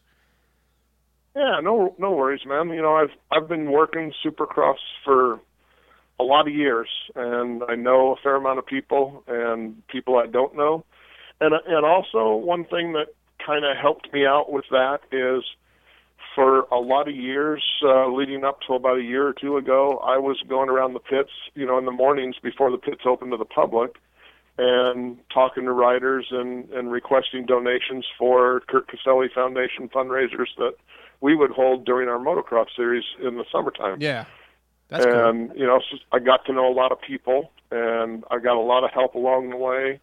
Um, Max at, at Fly Racing's helped me out enormously. Broc Glover at Dunlop, and you know, a, a whole bunch of people have given me jerseys, and and that's so. Um, I'm kind of used to just walking around and saying, "Hey," and this time it was it was awesome to help you guys out and help get you a couple of riders that you've been wanting to interview, and and you know, thanks for letting me help you out, man. Yeah, man, no worries, no worries. So what's you know what's next for Mad Jacks and you know what what do you got? Do you have um like business goals for two th- the 2018 going into 2019? Yeah, I I'd like to you know grow the business a little more. Um, there are I do a lot of corporate events for Amsoil, and I'm looking hopefully to do the Hot August Nights Car Show in August. Um, it's the largest car show in the United States, and I worked there last year on a last minute request by the company, by corporate Amsoil. Um, they had some people have medical issues and couldn't do it, and you know they know I do a lot of stuff for them, so they called me up and said, "Hey, can you come work this show?" And I was able to work it out, the logistics and whatnot, and go do it. So I hope to do more shows and grow my business. I mean, that's the the kind of my goal is to grow my Amsoil business to where I can maybe turn over my diesel business to one of the kids and then just Right. be a full time Amsoil dealer, which would allow me a little more time to travel and a little more, you know, time with my wife and and my grandkids and you know set my own hours, so yeah, to speak. I like those goals. I, I definitely I'm I'm on board with wanting to travel more and do more events and yeah, that's that's definitely a goal that we as as a sh- as a show have. We want to hit more. You know, we did three Supercrosses this year and one national last year, and we we got to up that. So we we got to make three or four nationals this year somehow. Yeah. So Yeah. um, you're part. You know, uh, go ahead, you, Doc. You went and did the Supercross this last weekend, and uh, are you going to be active during the nationals, going and doing any of those for Amsoil or anything like that? Uh, I don't know because Amsoil used to sponsor the national series, and then you know they they um, a contract was up and they didn't renew, and Lucas got in, so um, not too sure how much we could do any representing with Lucas there, but yeah, um, you know it's um, something that I continue to work and. And you know, by being a sponsor of the Moto X Pod Show, I'm hoping to kind of keep my exposure going throughout the year with you guys. You know, and funny story too. I found your guys' pod show through Shar. Oh, cool. Cha Cha's a friend of mine. I've known her for years, and um, we used to get to see each other every year in October when we'd go to the Garrett Berg Memorial Motocross at San Jacinto Cycle Park there north of Houston, and Mm-hmm. Um, so yeah, I mean, just from her being a sponsor of your show, I kind of found it and started tuning in, and you know, you and me started talking and and uh, getting into our little group uh, text, so to speak, with the fantasy league, and n- now here I am.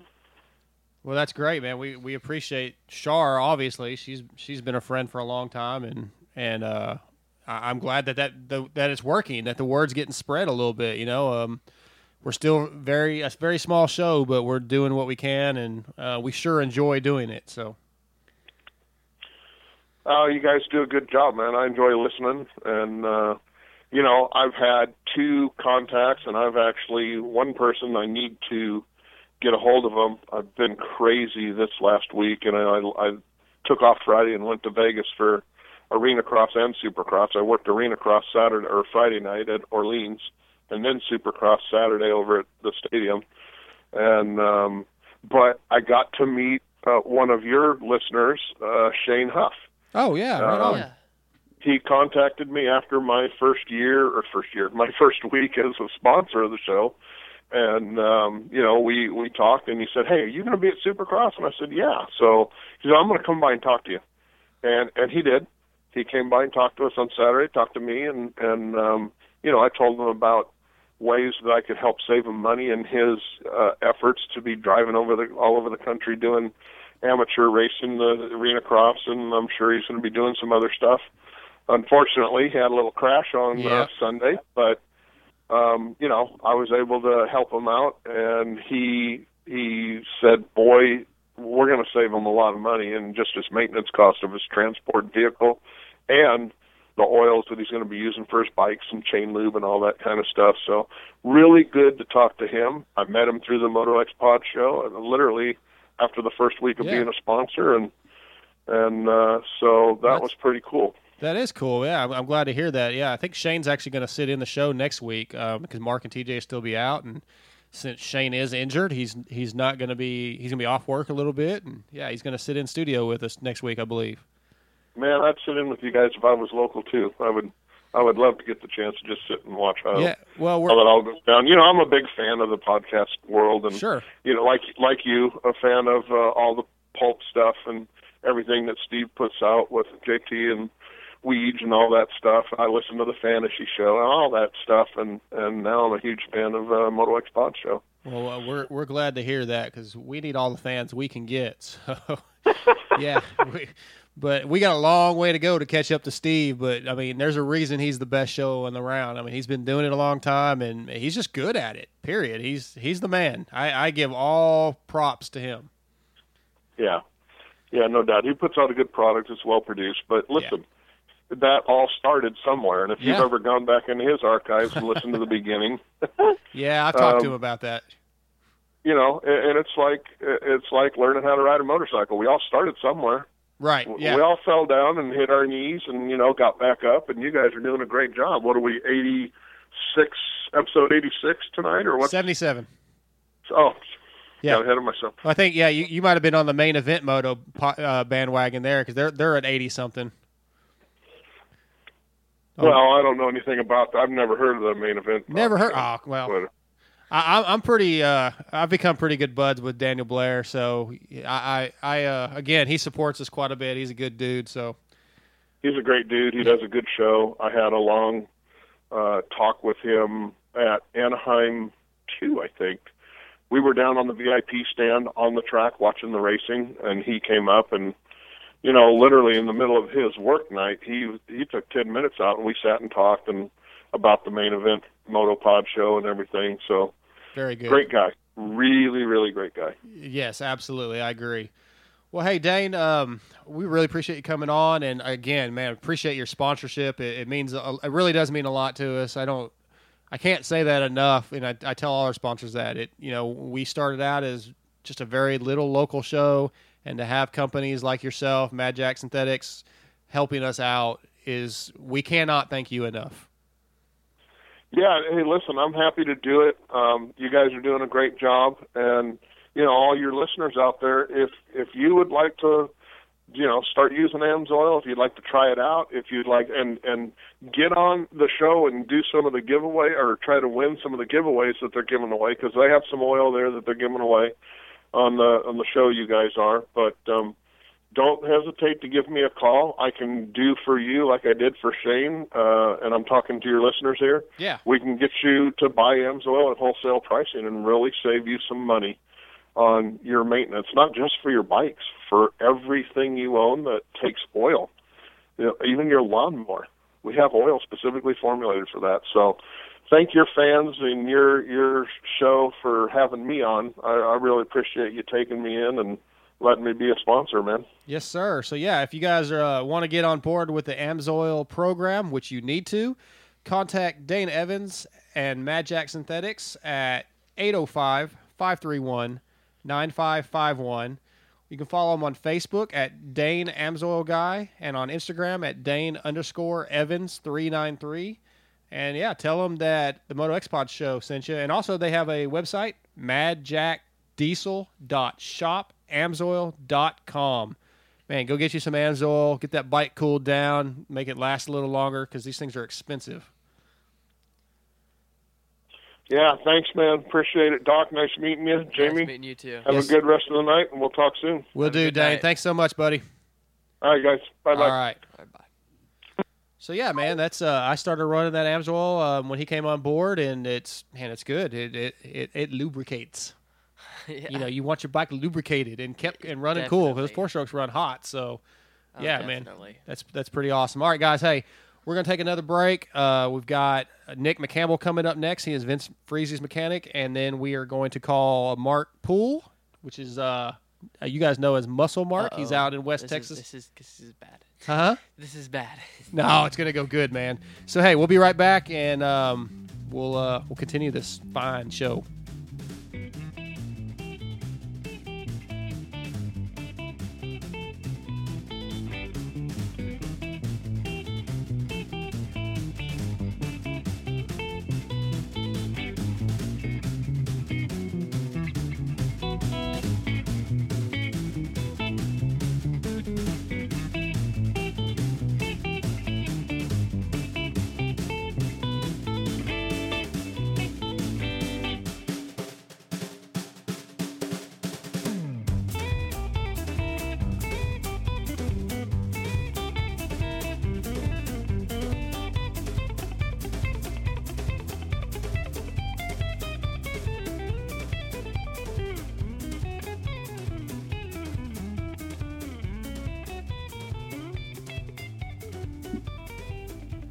Right, guys, we are back for the final segment of the night. And uh, up next, we have Nick McCampbell. He is Vince Friese's mechanic with the MCR, and he is brought to you by Five Star Roofing of Texas. Uh, if you guys are in the East Texas, Dallas, Fort Worth area, and you need to contact Chad Mayo at Five Star Roofing of Texas, they do composite roofs, metal roofs, anything you can want fences, custom patios, pergolas, metal buildings.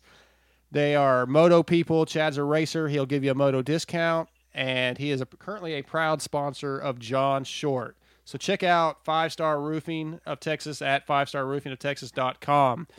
So what's up, Nick? How you doing tonight? Pretty good, pretty good. Throwing some motors in the van, getting them ready to go down to XPR in the morning. So Right on. not a just another day in the office, I suppose. Yeah. So how are you guys doing? We're doing good, man. We're doing good. Just uh, we've we've had uh, David Pingree on tonight, and Kyle Chisholm, and uh, Dane Evans with Amsoil, and we're just we're having a good night talking to all all you moto guys. Um, so tell us a little bit about what you got going on. You're Vince Friese's mechanic. Um, how'd you you know I know you went to the Scott Adkins School, um, pro pro Supercross motor pro SX MX Tech. Uh, we had Scott on last week. Tell us about that. How'd you get started in the business? How'd you get a job? You know, the first job. How'd all? Just give us your history. Um, I kind of got started. I uh, I was going to regular people college. I went to University of Iowa for a while, and uh, decided I wanted to try and give the whole moto thing a shot. So I actually left, and I was a butcher for a year and a half to uh, make money to go to Scotty school, and then I paid my way through that. And kind of at the end of the end of the deal, if he if he thinks you're you got your stuff together, he'll try and line you up with a job with like an amateur kid or privateer guy. went and worked for Dakota Alix up in Vermont for the summer, and went up to Canadian Nationals and stuff, and he did well. And uh, at the end of that, I uh, kind of heard that Tony was looking for a guy, so I got his number and called him and got a hold of him, and we kind of hit it off and went there for or went here for Monster Cup uh, two years ago now, and um, last year did the McAdoo Chisholm thing, the both coasts on the 250. And, Right. Uh, so it's funny you had Chiz on tonight. That's kind of cool. Well, Um, you I, I think I know you listen to Pulp a little bit, so you know that Chiz is my guy. So yeah, that's Oh yeah, yeah, absolutely. I'm a big Pulp guy. Listen to it every week. Listen to all the archives. I, I love it. yeah, yeah, me too. So okay, so from there, and then it just uh, obviously you went on in this year with Vince. Um, how'd that go for you? How how is he to work with? Um, Vince is Vince is awesome to work with. He uh he makes me better every day because he's real sensitive on the bike and he feels every little thing. And I learn a lot from him. And uh, we work well together as far as just personally and professionally. It's uh it's been awesome, man. He had his best year ever in the 450 class and finished off the year with two top tens. Like I was stoked to end the year and uh, get myself ready now to to to head to Canada. But uh, looking forward to working with Vince again next year, and uh, I've really grown to like the guy. Yeah. Yeah, it's been it's been great. It's been awesome. Well, yeah, like I said, we also had we had Tony on last week, and some of the things we talked about is how far that team has come. I mean, to you know, like you said, Vince getting some top tens. Um, you got Brayton winning Daytona. I mean, your team is a legitimate threat. You know, I mean, how how does that make you feel being a part of that? Dude, it's so cool. Um, when I showed up here, I was building light bikes, and two weeks after I started, Tony started making kind of talks with Honda, and I just kind of showed up at the red, right time. Next thing I know, when I was at club, I get a phone call to put red fenders on the bike. So That's cool. I mean, it, it's I mean, it's kind of snowballed, and I mean, how unbelievable was JB this year? Like, just the whole team's been awesome. Working with Berluti, uh, a legend. Dude right like that that was a game changer for me because especially i'm a pulp guy and then on top Yeah. of that Berluti's one of the guys that kind of made me want to be a mechanic and learning from him has been unreal and then on top of it i got to go riding with him i went to the western raceway thing after vegas went shredding with Berlut. that was sick and it's just the the the vibe of the team's awesome and Yeah. everyone's kind of on the same page and it's uh it's cool and you said how does that feel and it's like you don't really think about it just because it's you're you're with the same crew of guys every day it's kind of like family and you just knock out what you need to knock out you know what i mean and then uh you just be proud of kind of the product we all put out as a group Yeah, I, I, I see. You know, like I keep telling people this every show, whatever. We we've got to do three supercrosses this year as a show. Our first one was Houston, which is when I met you and Berluti for the first time. And you know, Tony came up and talked to us, and I feel that family feeling. Like I, I can. I didn't. I, I wasn't around it when uh, you know Mike Alessi was on the team, and and Tony may have been a little more stressed out because it's a family member, and it, it changes things. And now it, it's it's there's definitely a different vibe I think, and it was really cool how friendly everybody was. Press day at Houston, Vince and Justin are talking and joking, and and just it, you can feel it, man. I think I think great things are coming to that team. Yeah, yeah, it's uh I mean, you kind of hit the nail on the head. I mean, I don't there's no one or two things it is. It's just kind of the unit as a whole and and uh just I mean, we're just a small little shop up here in the desert and we all live at the shop. I mean, when when Justin's riding in California, Berluti's staying in the same house as we all are. Just a tight knit crew, and it's just one of those things where it just it it works out on race day as far as uh the vibe underneath the tent.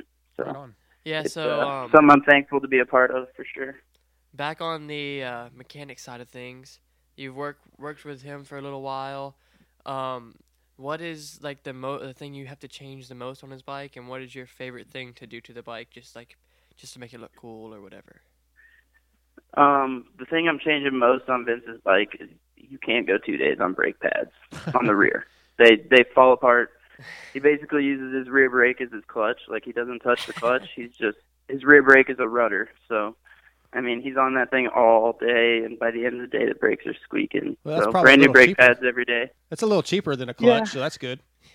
Yeah, exactly. He's he's not too bad on clutches unless we're doing a bunch of starts. So I'm Yeah. thankful for that. Uh, yeah, it's it's uh, it's definitely his rear brake is just that thing gets hammered on. Um, and then I got to do grip tape every day. He's real real sensitive about his grip tape. But uh, um, my favorite thing to do is I would I don't know if it's one specific thing, but I just like building a bike from frame up. Like that's definitely my favorite part of the job is just like watching yourself put the whole thing Right. together and then putting all your little touches on it and just the little things you like. But um yeah, just just a nicely built bike with just a clean frame, just yeah. Just Okay. love the look. So See, and I'm I'm so the opposite. I hate working on my bikes, man. I was putting my 06 back together this last weekend with the carburetor, and I got it all back together, and I'm cussing the whole time because it takes forever. It, I'm just not that great at it. And then I got it all together, fired it up, and the throttle kept hanging. I thought, man, what the hell did I Oh. do? So I had to pull it all back apart, and I figured out that I had the the throttle cables in a bit of a pinch that the, they're pinched up against the tank. But it's Yep. still, I mean, I was just so frustrated. I was like, God dang it, I hate taking this thing apart. So yeah, Oh, dude, I feel you there. Like I, my own bikes barely get touched. I ride a '93 CR250. I framed the thing once when I got it, and I don't touch it. That was my that was the first on it. bike I ever bought with my own money. 93 CR250. Senior year in high school. Oh yeah, yeah. I hammer that thing. I, I, I mean that thing's a workhorse. I got a, I got that in a '94 from Tony that I Nice. just shred on. Nice. Love those things.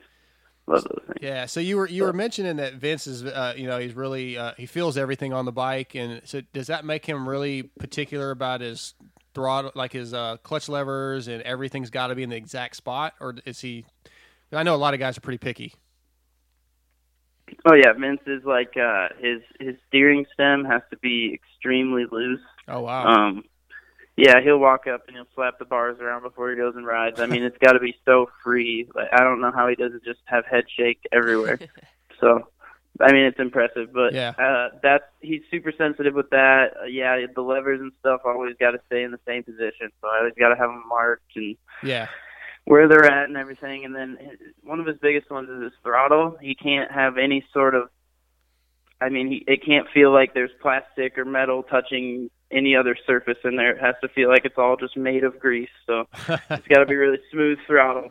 Uh, that's a, that's a really big one with him. And uh, other than that, it's just as long as you kind of keep everything the same. He doesn't like change once we go racing, so that makes my life easy once we're uh, once we're in the season. But off season, he's wide open, wanting to change everything at once. So it's uh, it's a it's kind of a yin and yang right there. Yeah. So yeah, January hits and the whole vibe changes. So. right, right.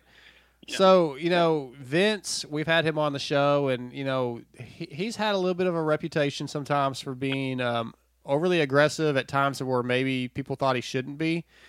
You know, I mean, he's racing. I, I, I don't necessarily have. Everybody makes mistakes sometimes and does moves that probably are questionable, but most of the time, I don't see a problem with what Vince is doing do you get defensive when you hear people, you know, bad mouthing them, whether it be on social media, or do you just kind of, eh, that, that that doesn't bother me. I know who Vince is, and I'm not letting that get to me. Oh no, it just gives you kind of a, a little bit of a grin because it's just funny. Because I mean, anyone sits down has a conversation with Vince, he's, I mean, you'd you'd be surprised that's the guy that everyone thinks that of, right? I mean, he's Yeah. just a calm, cool, casual, just relaxed guy. Um, and as far as like his riding, I, I don't, I don't. uh He hasn't done anything gnarly or anything like that since I've been working for him. It's all been. I think he's really kind of turned it around and trying to keep himself out of sticky situations like that, and he's done a great job. Yeah, he has had a lot Um, a lot quieter year this year. I have noticed that, you know, and Yeah, yeah. His, I, I mean, I think his speed came up a bump, and that allows him to race forward like the rest of the guys instead of getting. You know, he's not. They, they're not eating him alive. So Yeah, for some Um, reason at Houston, like this first time I met Vince, I, when I saw him on press day, like I don't I haven't really been nervous about meeting any of these riders, but Vince made me nervous. Him and Jason Anderson, I was kind of like, I don't know if I should talk to these guys because I wasn't sure what I was going to get at him. But man, he was so nice. So yeah, it was. It was cool. I don't. I don't know why I had that Yeah. feeling. I guess because of the reputation. Maybe I thought oh, he's going to be a butthole or something. But no, he was cool. Oh, he's he's so, so the furthest thing from Yeah. intimidating off the track. He's just such a nice dude. So yeah, no, I don't get defensive about any of it. I just laugh it off because yeah, that's my guy. He's awesome. So Well, Nick, t- so to, to kind of wrap this thing up here in a minute, you, you said you're going up to ma- to Canada. Um, you're going up there. Who you wrenching for? Or what team? What's that situation? Is it is it MCR? no, no, no, no. Okay. I will be heading up there with uh, Michael Essie for the Oh, okay. um, A Stars Cali team. Nice, nice. Okay, there. so yeah, and he he'll he's got a pretty good chance of winning that this year, right? Yeah, yeah. I uh, I, I was Mike's practice guy and uh, Ryan Surratt's race guy up there last summer, so I kind of did double duty. And I worked with Mike at Club MX when I first came on the team here, and uh, Mike's awesome. I love the guy. So Right, right. pumped to go work with him again for the summer. And uh, yeah, he's his head's on straight. He's training his butt off, and uh, yeah, we're ready to go up and uh, do some work up there. Should be fun. Canada's always so relaxed, and like, Yeah, it sounds that way. Up there is just great. And yeah. Are there the any vibe's so plans on? I'm sorry, I didn't mean to interrupt. Go ahead. No, you're good. Uh, are there any plans on running any uh, U.S. nationals? Um, I don't. I don't believe so. I think he's just. uh He's got a kid on the way this summer, so I think his focus is just knock out the uh, ones he wants to knock out, and you know, hit those eight those eight Canadian nationals. I think his eyes are on the title, and Heck see what he can do to try and get that one done. So Well, I- I definitely uh, I hope you uh, win a championship this year, so that when I see it Supercross next year, we can uh, talk about that. yeah, yeah, that'd be cool. That'd be the ideal way to uh come back across the border, right? Yeah, right on. Hey, Nick, man, I, I appreciate you really. Um, I, I know we were running a little behind. Our schedule got kind of flubbed up a little bit, but um, yeah, man, I appreciate you coming on. It was really awesome meeting you, and um, man, look forward to seeing you next year. Yeah, man. Uh, I appreciate everything. I appreciate the opportunity to come on, and uh, it's cool. It's cool. I love the whole podcast deal, and I listen to it, and uh, yeah. Just, well, I appreciate um, that, man. We we need all the on listeners we keeping can on. get. So yeah, tell all your friends, and uh, yeah, Yeah, thank you. yeah, appreciate yeah, you, man. support the sport, right? Absolutely. Thanks, Nick. Man, it was really cool meeting you, dude. You're uh, yeah, you're you're a cool dude, and I I, enjoyed meeting you at Houston. All right, right back at you, buddy. We'll see you next year. Okay, Nick, take care, buddy. Good luck. All right. Thank you, guys. All right, man.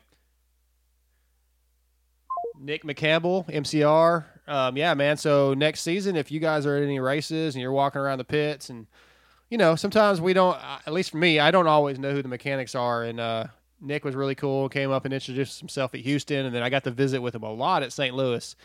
So when you go to these races, man, if you're you're up there and you see uh, Nick wrenching on Vince's bike, go say hi, man. He's a cool dude.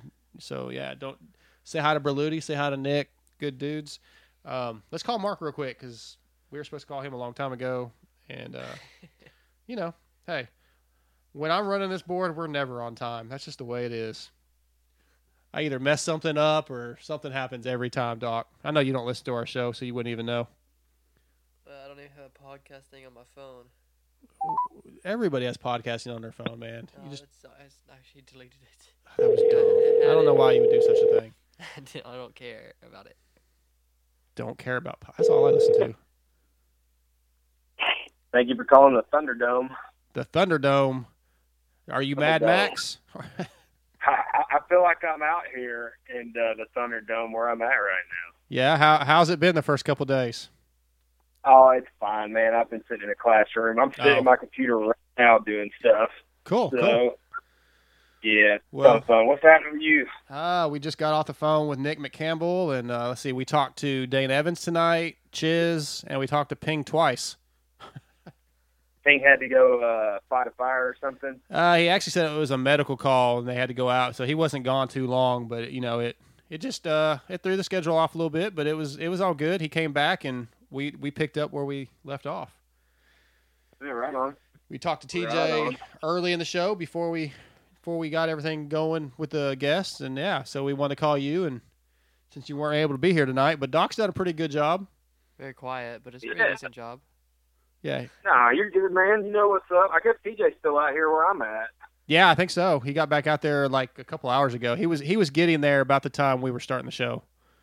He's actually like a hundred and 120 miles uh, west of me or something. But Oh, yeah, gotcha. I mean he's still out here in the middle of nowhere. Yeah. Well, man, before we wrap this thing up tonight, uh, what'd you think about Vegas? I thought it was awesome. I thought it was uh, track was good. It was fun to watch.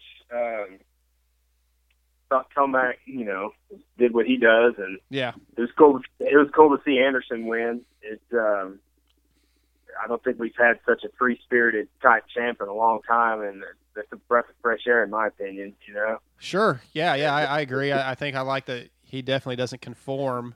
I wish he was uh, a little more talkative, but you know, um, maybe that'll come once some of the pressure, the stress of the first championship wears off.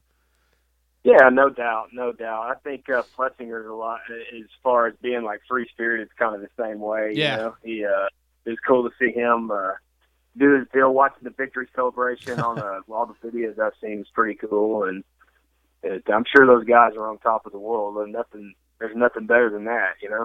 No, definitely. I, I'm happy for him. You know, I, I'll be. I was pulling for AC a little bit, but I like AP also. Uh, you know, we've had AP Yeah. on the show, and yeah, I was, I was definitely happy for him. Man, he I'll deserved say this. Yeah, it created some drama there. Like you're on the edge of your seat, thinking, "Man, something. All Plessinger's got to do is, is eat shit or something." Well, and he and, almost did. You know. Yeah, I mean that that that would be that would be the end of it. Yeah. Will walk away with this thing. But I thought he rode an awesome race. It was cool to see him win, and so uh, you know, good good on him for that. It was good to see him win one this year. He probably should have won three or four more, but hey, it happened. You know. Yeah, you know, it, it sounds like he somewhat admitted earlier in the season to uh, some people that his knee was bothering him, and he wasn't. I think he kind of knew, you know, Adam obviously Adam Cianciarulo, he knew he wasn't Yeah. going to probably be able to compete. It sounds like. I mean, he didn't say that publicly, but I think he. Uh, sounds like he hinted it to some team people that that might be the case, and I think he did a good job of hiding that, Yeah. though, man, because he was still out there. You know, it's uh, and you know he'll go get it fixed and be back on that bike next year, and and and probably you know set the world on fire. He's not. He's uh, gonna have a, got one or two people moving up, and Yep. he, he's gonna gonna be able to do the thing. So that'll be cool. Yeah, I think so. I, I would definitely like to think that next year is his year. He needs one, and uh, it'd be good to get a championship before he moves up. Yeah, yeah, no, for sure, for sure. But any any other uh, any other news out there? I know uh, the Arena Cross Series wrapped up. Jacob Hayes took that, finally got that that that one checked, that box checked off, I guess. Yeah, yeah. That I think it finished anticlimactically with um, with uh, Blows blows, crashing. Unfortunately, that kind of sucks. Took the wind out of that night a little bit, but but yeah, right. Poor Blows. Yeah. Yeah, That that, that's a bummer. You know, I mean, I, I was just kind of following it on social media since they haven't been televised yet, but yeah, it was a little bit of a bummer. I think for for um, the series as a, as a whole. Anyway, it was a bummer. Yeah, no doubt, no doubt. So we got uh, outdoors yeah. coming up though in uh, a week, what's a week and a half, two weeks basically. Yeah. Uh, what do you Figure expect? I'm going to watch that. Uh, what do I expect? Um, two fifties. I think. Uh, I think uh, Plessinger and uh, Osborne will be hard to beat. Uh, Forkner probably, if he gets healthy, will be pretty good. Um, Savatgy's always fair, pretty solid. You know, He'll, he wins races every year, so I probably expect the same. I probably want to go ahead and throw. I'd probably pick Zacho though, man. It's hard to bet against him. You know. yeah, he's that's very my opinion. You know, him or Plessinger are my picks. Yeah, he's he's very confident. He's very mature at this point. Um, so yeah, I think I think Zach, like you say, is going to be hard to beat for sure. I think Yeah, Fork- four I think Forkner will have a good good run though. Yeah, I just don't know if he's going to be ready for the first couple at 100 percent because he's still he, he started Yeah. riding this week. Yeah, he's not. He's You not know, gonna all- come out swinging, but he'll he'll for sure win a, a couple. Yeah. He needs to skip out of that. Uh, he needs to get out of those first couple rounds with some. You know, he's fully capable, even not being 100 percent at running top five, and get out of there with some good points. Don't do anything dumb, and then you know start lighting it up. You know, halfway through, kind of like Canard did back in Yep. 2010. Yep. and um, just start. I mean, it's doable. I'm with Doc on that. I, I like Forkner as a sleeper pick if he can get it going, you know, with his injury and all that. Right. Dude, that kid is that kid's coming on like big time, and he's riding. He's riding with a uh, confidence and an aggression level that's just good to see in somebody that young. You don't see them. Sometimes you can tell they don't have it figured out yet. I think he's figuring it out. You know. Sure. But Yep, four I'm- fifties. What do you guys think? Well, uh, well, I I think it's probably going to be a Eli runaway. Honestly, Yeah, I'm I'm with you on that. I think Eli's pretty much he's, Yeah. he's probably got it in the bag. I don't. I don't expect much out of Jason, to be honest. I- He said as much, and then Yeah, he's over it, right? yeah, Like, Marvin, he's you just never know, man. I mean, Marvin's so consistent though. Like, But also, if we could get the Barcia that started Supercross outdoors, he could be a player. yeah, You may get you may get him too, man, because he's probably if they, you know breaking his uh, would he break his hand or his wrist? And yeah, I think He so. had- yeah. Well, I mean, I'm sure that took the wind out of his sails a little bit, and probably had to fight through that. But and at that point, he's out of the points. There's no real, I mean, Right. other than bonuses, there's no real reason to try to go for it 100. percent But yeah, I think you'll get him. I think you'll get a good Barcia too out there. I'm excited about So- it. I uh, I I paid up on my uh, uh, NBC Gold package, so I'll have all the races ready to go. I'm I'm excited. I think I'm going to do that. I need I need to uh, try that because I'm not going to have a way to really watch it most of the time, so I'm going to have to figure that out. My question to you guys is: is what is what do you guys expect out of Roczen? Man, I, you know, I'm really torn on that because he did not impress me like what I expected at him for Supercross. He didn't do. yeah. I think And- with what he's coming back from, I think with how how severe it really was, I'm thinking he'll, Right. he'll be he'll be good to do top five, but I think he'll mostly be top ten. Wow. Yeah, I mean, uh, yeah, I mean that's kind of bold, but at the same time, it's realistic too. You know. Yeah, it's. I'm I'm just I'm ready, man. It's like I, I wish they didn't take a weekend off. Let's go racing. Yeah, let's get it. I'm with you on that too. I bet they're glad they're having a few. yeah, oh weekends off. yeah. They probably wish they had a couple weekends off, but There's I'll be at I'll be at Oak Hill this weekend anyway. So Yeah, well, there's a couple of them that probably still haven't recovered from the after parties in Vegas. So yeah, yeah, it sounds that way. they uh, look like a few of them might have still been going the next day, but it's um, you know, well, that's good. Good on them. They earned it. So Sure, yeah, it's a long season. Take have a little have a little relaxation, a little fun, a little party, and then we'll get back to it in two weeks. Yeah, absolutely. Well, I'm looking forward to it. It's always good when you know. I hate that Supercross is over because I could honestly do Supercross year round. I love it. But, right. You know, onto the onto the uh the summer series. The great outdoors. Yeah, and uh it'd be. uh I tell you what I saw today is that uh what's his name Moran, Henry Moran, that the, the arena cross kid, the, the rides KTM's that, that was so good. The one that Blair, you know, had the uh, GoFundMe thing for. Yeah, yeah. Uh, did Kevin But anyways, Moran's? Yeah.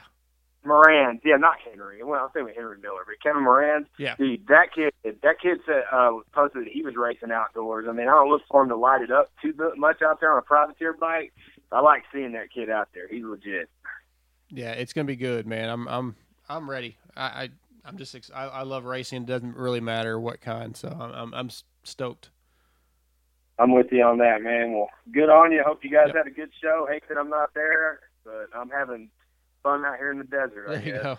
Yeah, we're about to wrap this thing up because we're at just over two hours tonight. So we're gonna we're gonna call it a night and get this thing posted so people can listen. Doc, how you feeling? How's your uh, arms? Uh, of course, it's been better before, but I mean, we're getting there. I'm getting more movement in my my arms and my. I have m- movement in most of my hands, not full movement in my uh, index finger or thumb yet, but we're getting there. Well, don't don't push it too fast. Yeah. But yeah, sounds like you'll heal quick. You're still young enough to. Oh, definitely. So- and like, I'm trying to get more movement back in my wrist. Of course, it's just there's some swelling in my wrist, so it's it's a little little hard. Well, good deal, guys. Well, y'all have a, a great night. I'm glad I got to talk to you, and uh, talk to you later. All right, man. Yeah, right, we'll we'll talk to you later, we'll uh, obviously we'll have our group text going tomorrow and stuff. We'll talk about it. But uh, appreciate you answering and uh, be careful out there, man. Yes, sir. Y'all be good. All right, see ya. All right, bye. All right, guys. So um, I felt like it was a pretty good show. How about you, Doc? Yeah, it's pretty good. I'm a little Just pretty quiet, good? but look pretty good. well, I appreciate you sitting in with us, and uh, it would have been difficult doing this all by myself. So appreciate you, and uh, we'll have to keep you on board while your while your dad and Mark are out of town. Maybe we get you in again, um, guys. So yeah, um, visit all our sponsors when you can. Uh, you know, spend some money with these guys. They help us out, and it's important to us. Shock Socks, uh, All Sport Dynamics, Five Star Roofing of Texas, MX Girl Designs. Mad Jack Synthetics. Um, yeah, man, they they help us out. They help the show keep going. It's important to us that that you guys visit them, follow them on social media. Go to our Patreon page and contribute if you uh, feel the need. It it it really helps us out. Um, we definitely want to get to more of the nationals and the supercrosses, and with your guys' help, we can make that happen. We get some more content. Got a few interviews I'm going to be trying to do that are going to be Patreon only, and I know Mark's got some things he's working on. And uh, yeah, follow us on our social media because we've got some other giveaways. We got Amsoil one coming up in a few weeks. We have the the grill that the barbecue grill that was made that we're going to be giving away, and I've got a Fly F2 carbon helmet that Creative Colors is going to paint, and we're going to do a giveaway on that. So um, keep up with us on all our social media, and we appreciate you guys listening. Um, so for DJ, TJ, Muscle Mark, Doc, myself, Dark Side. Thanks for listening. We'll talk to you next week.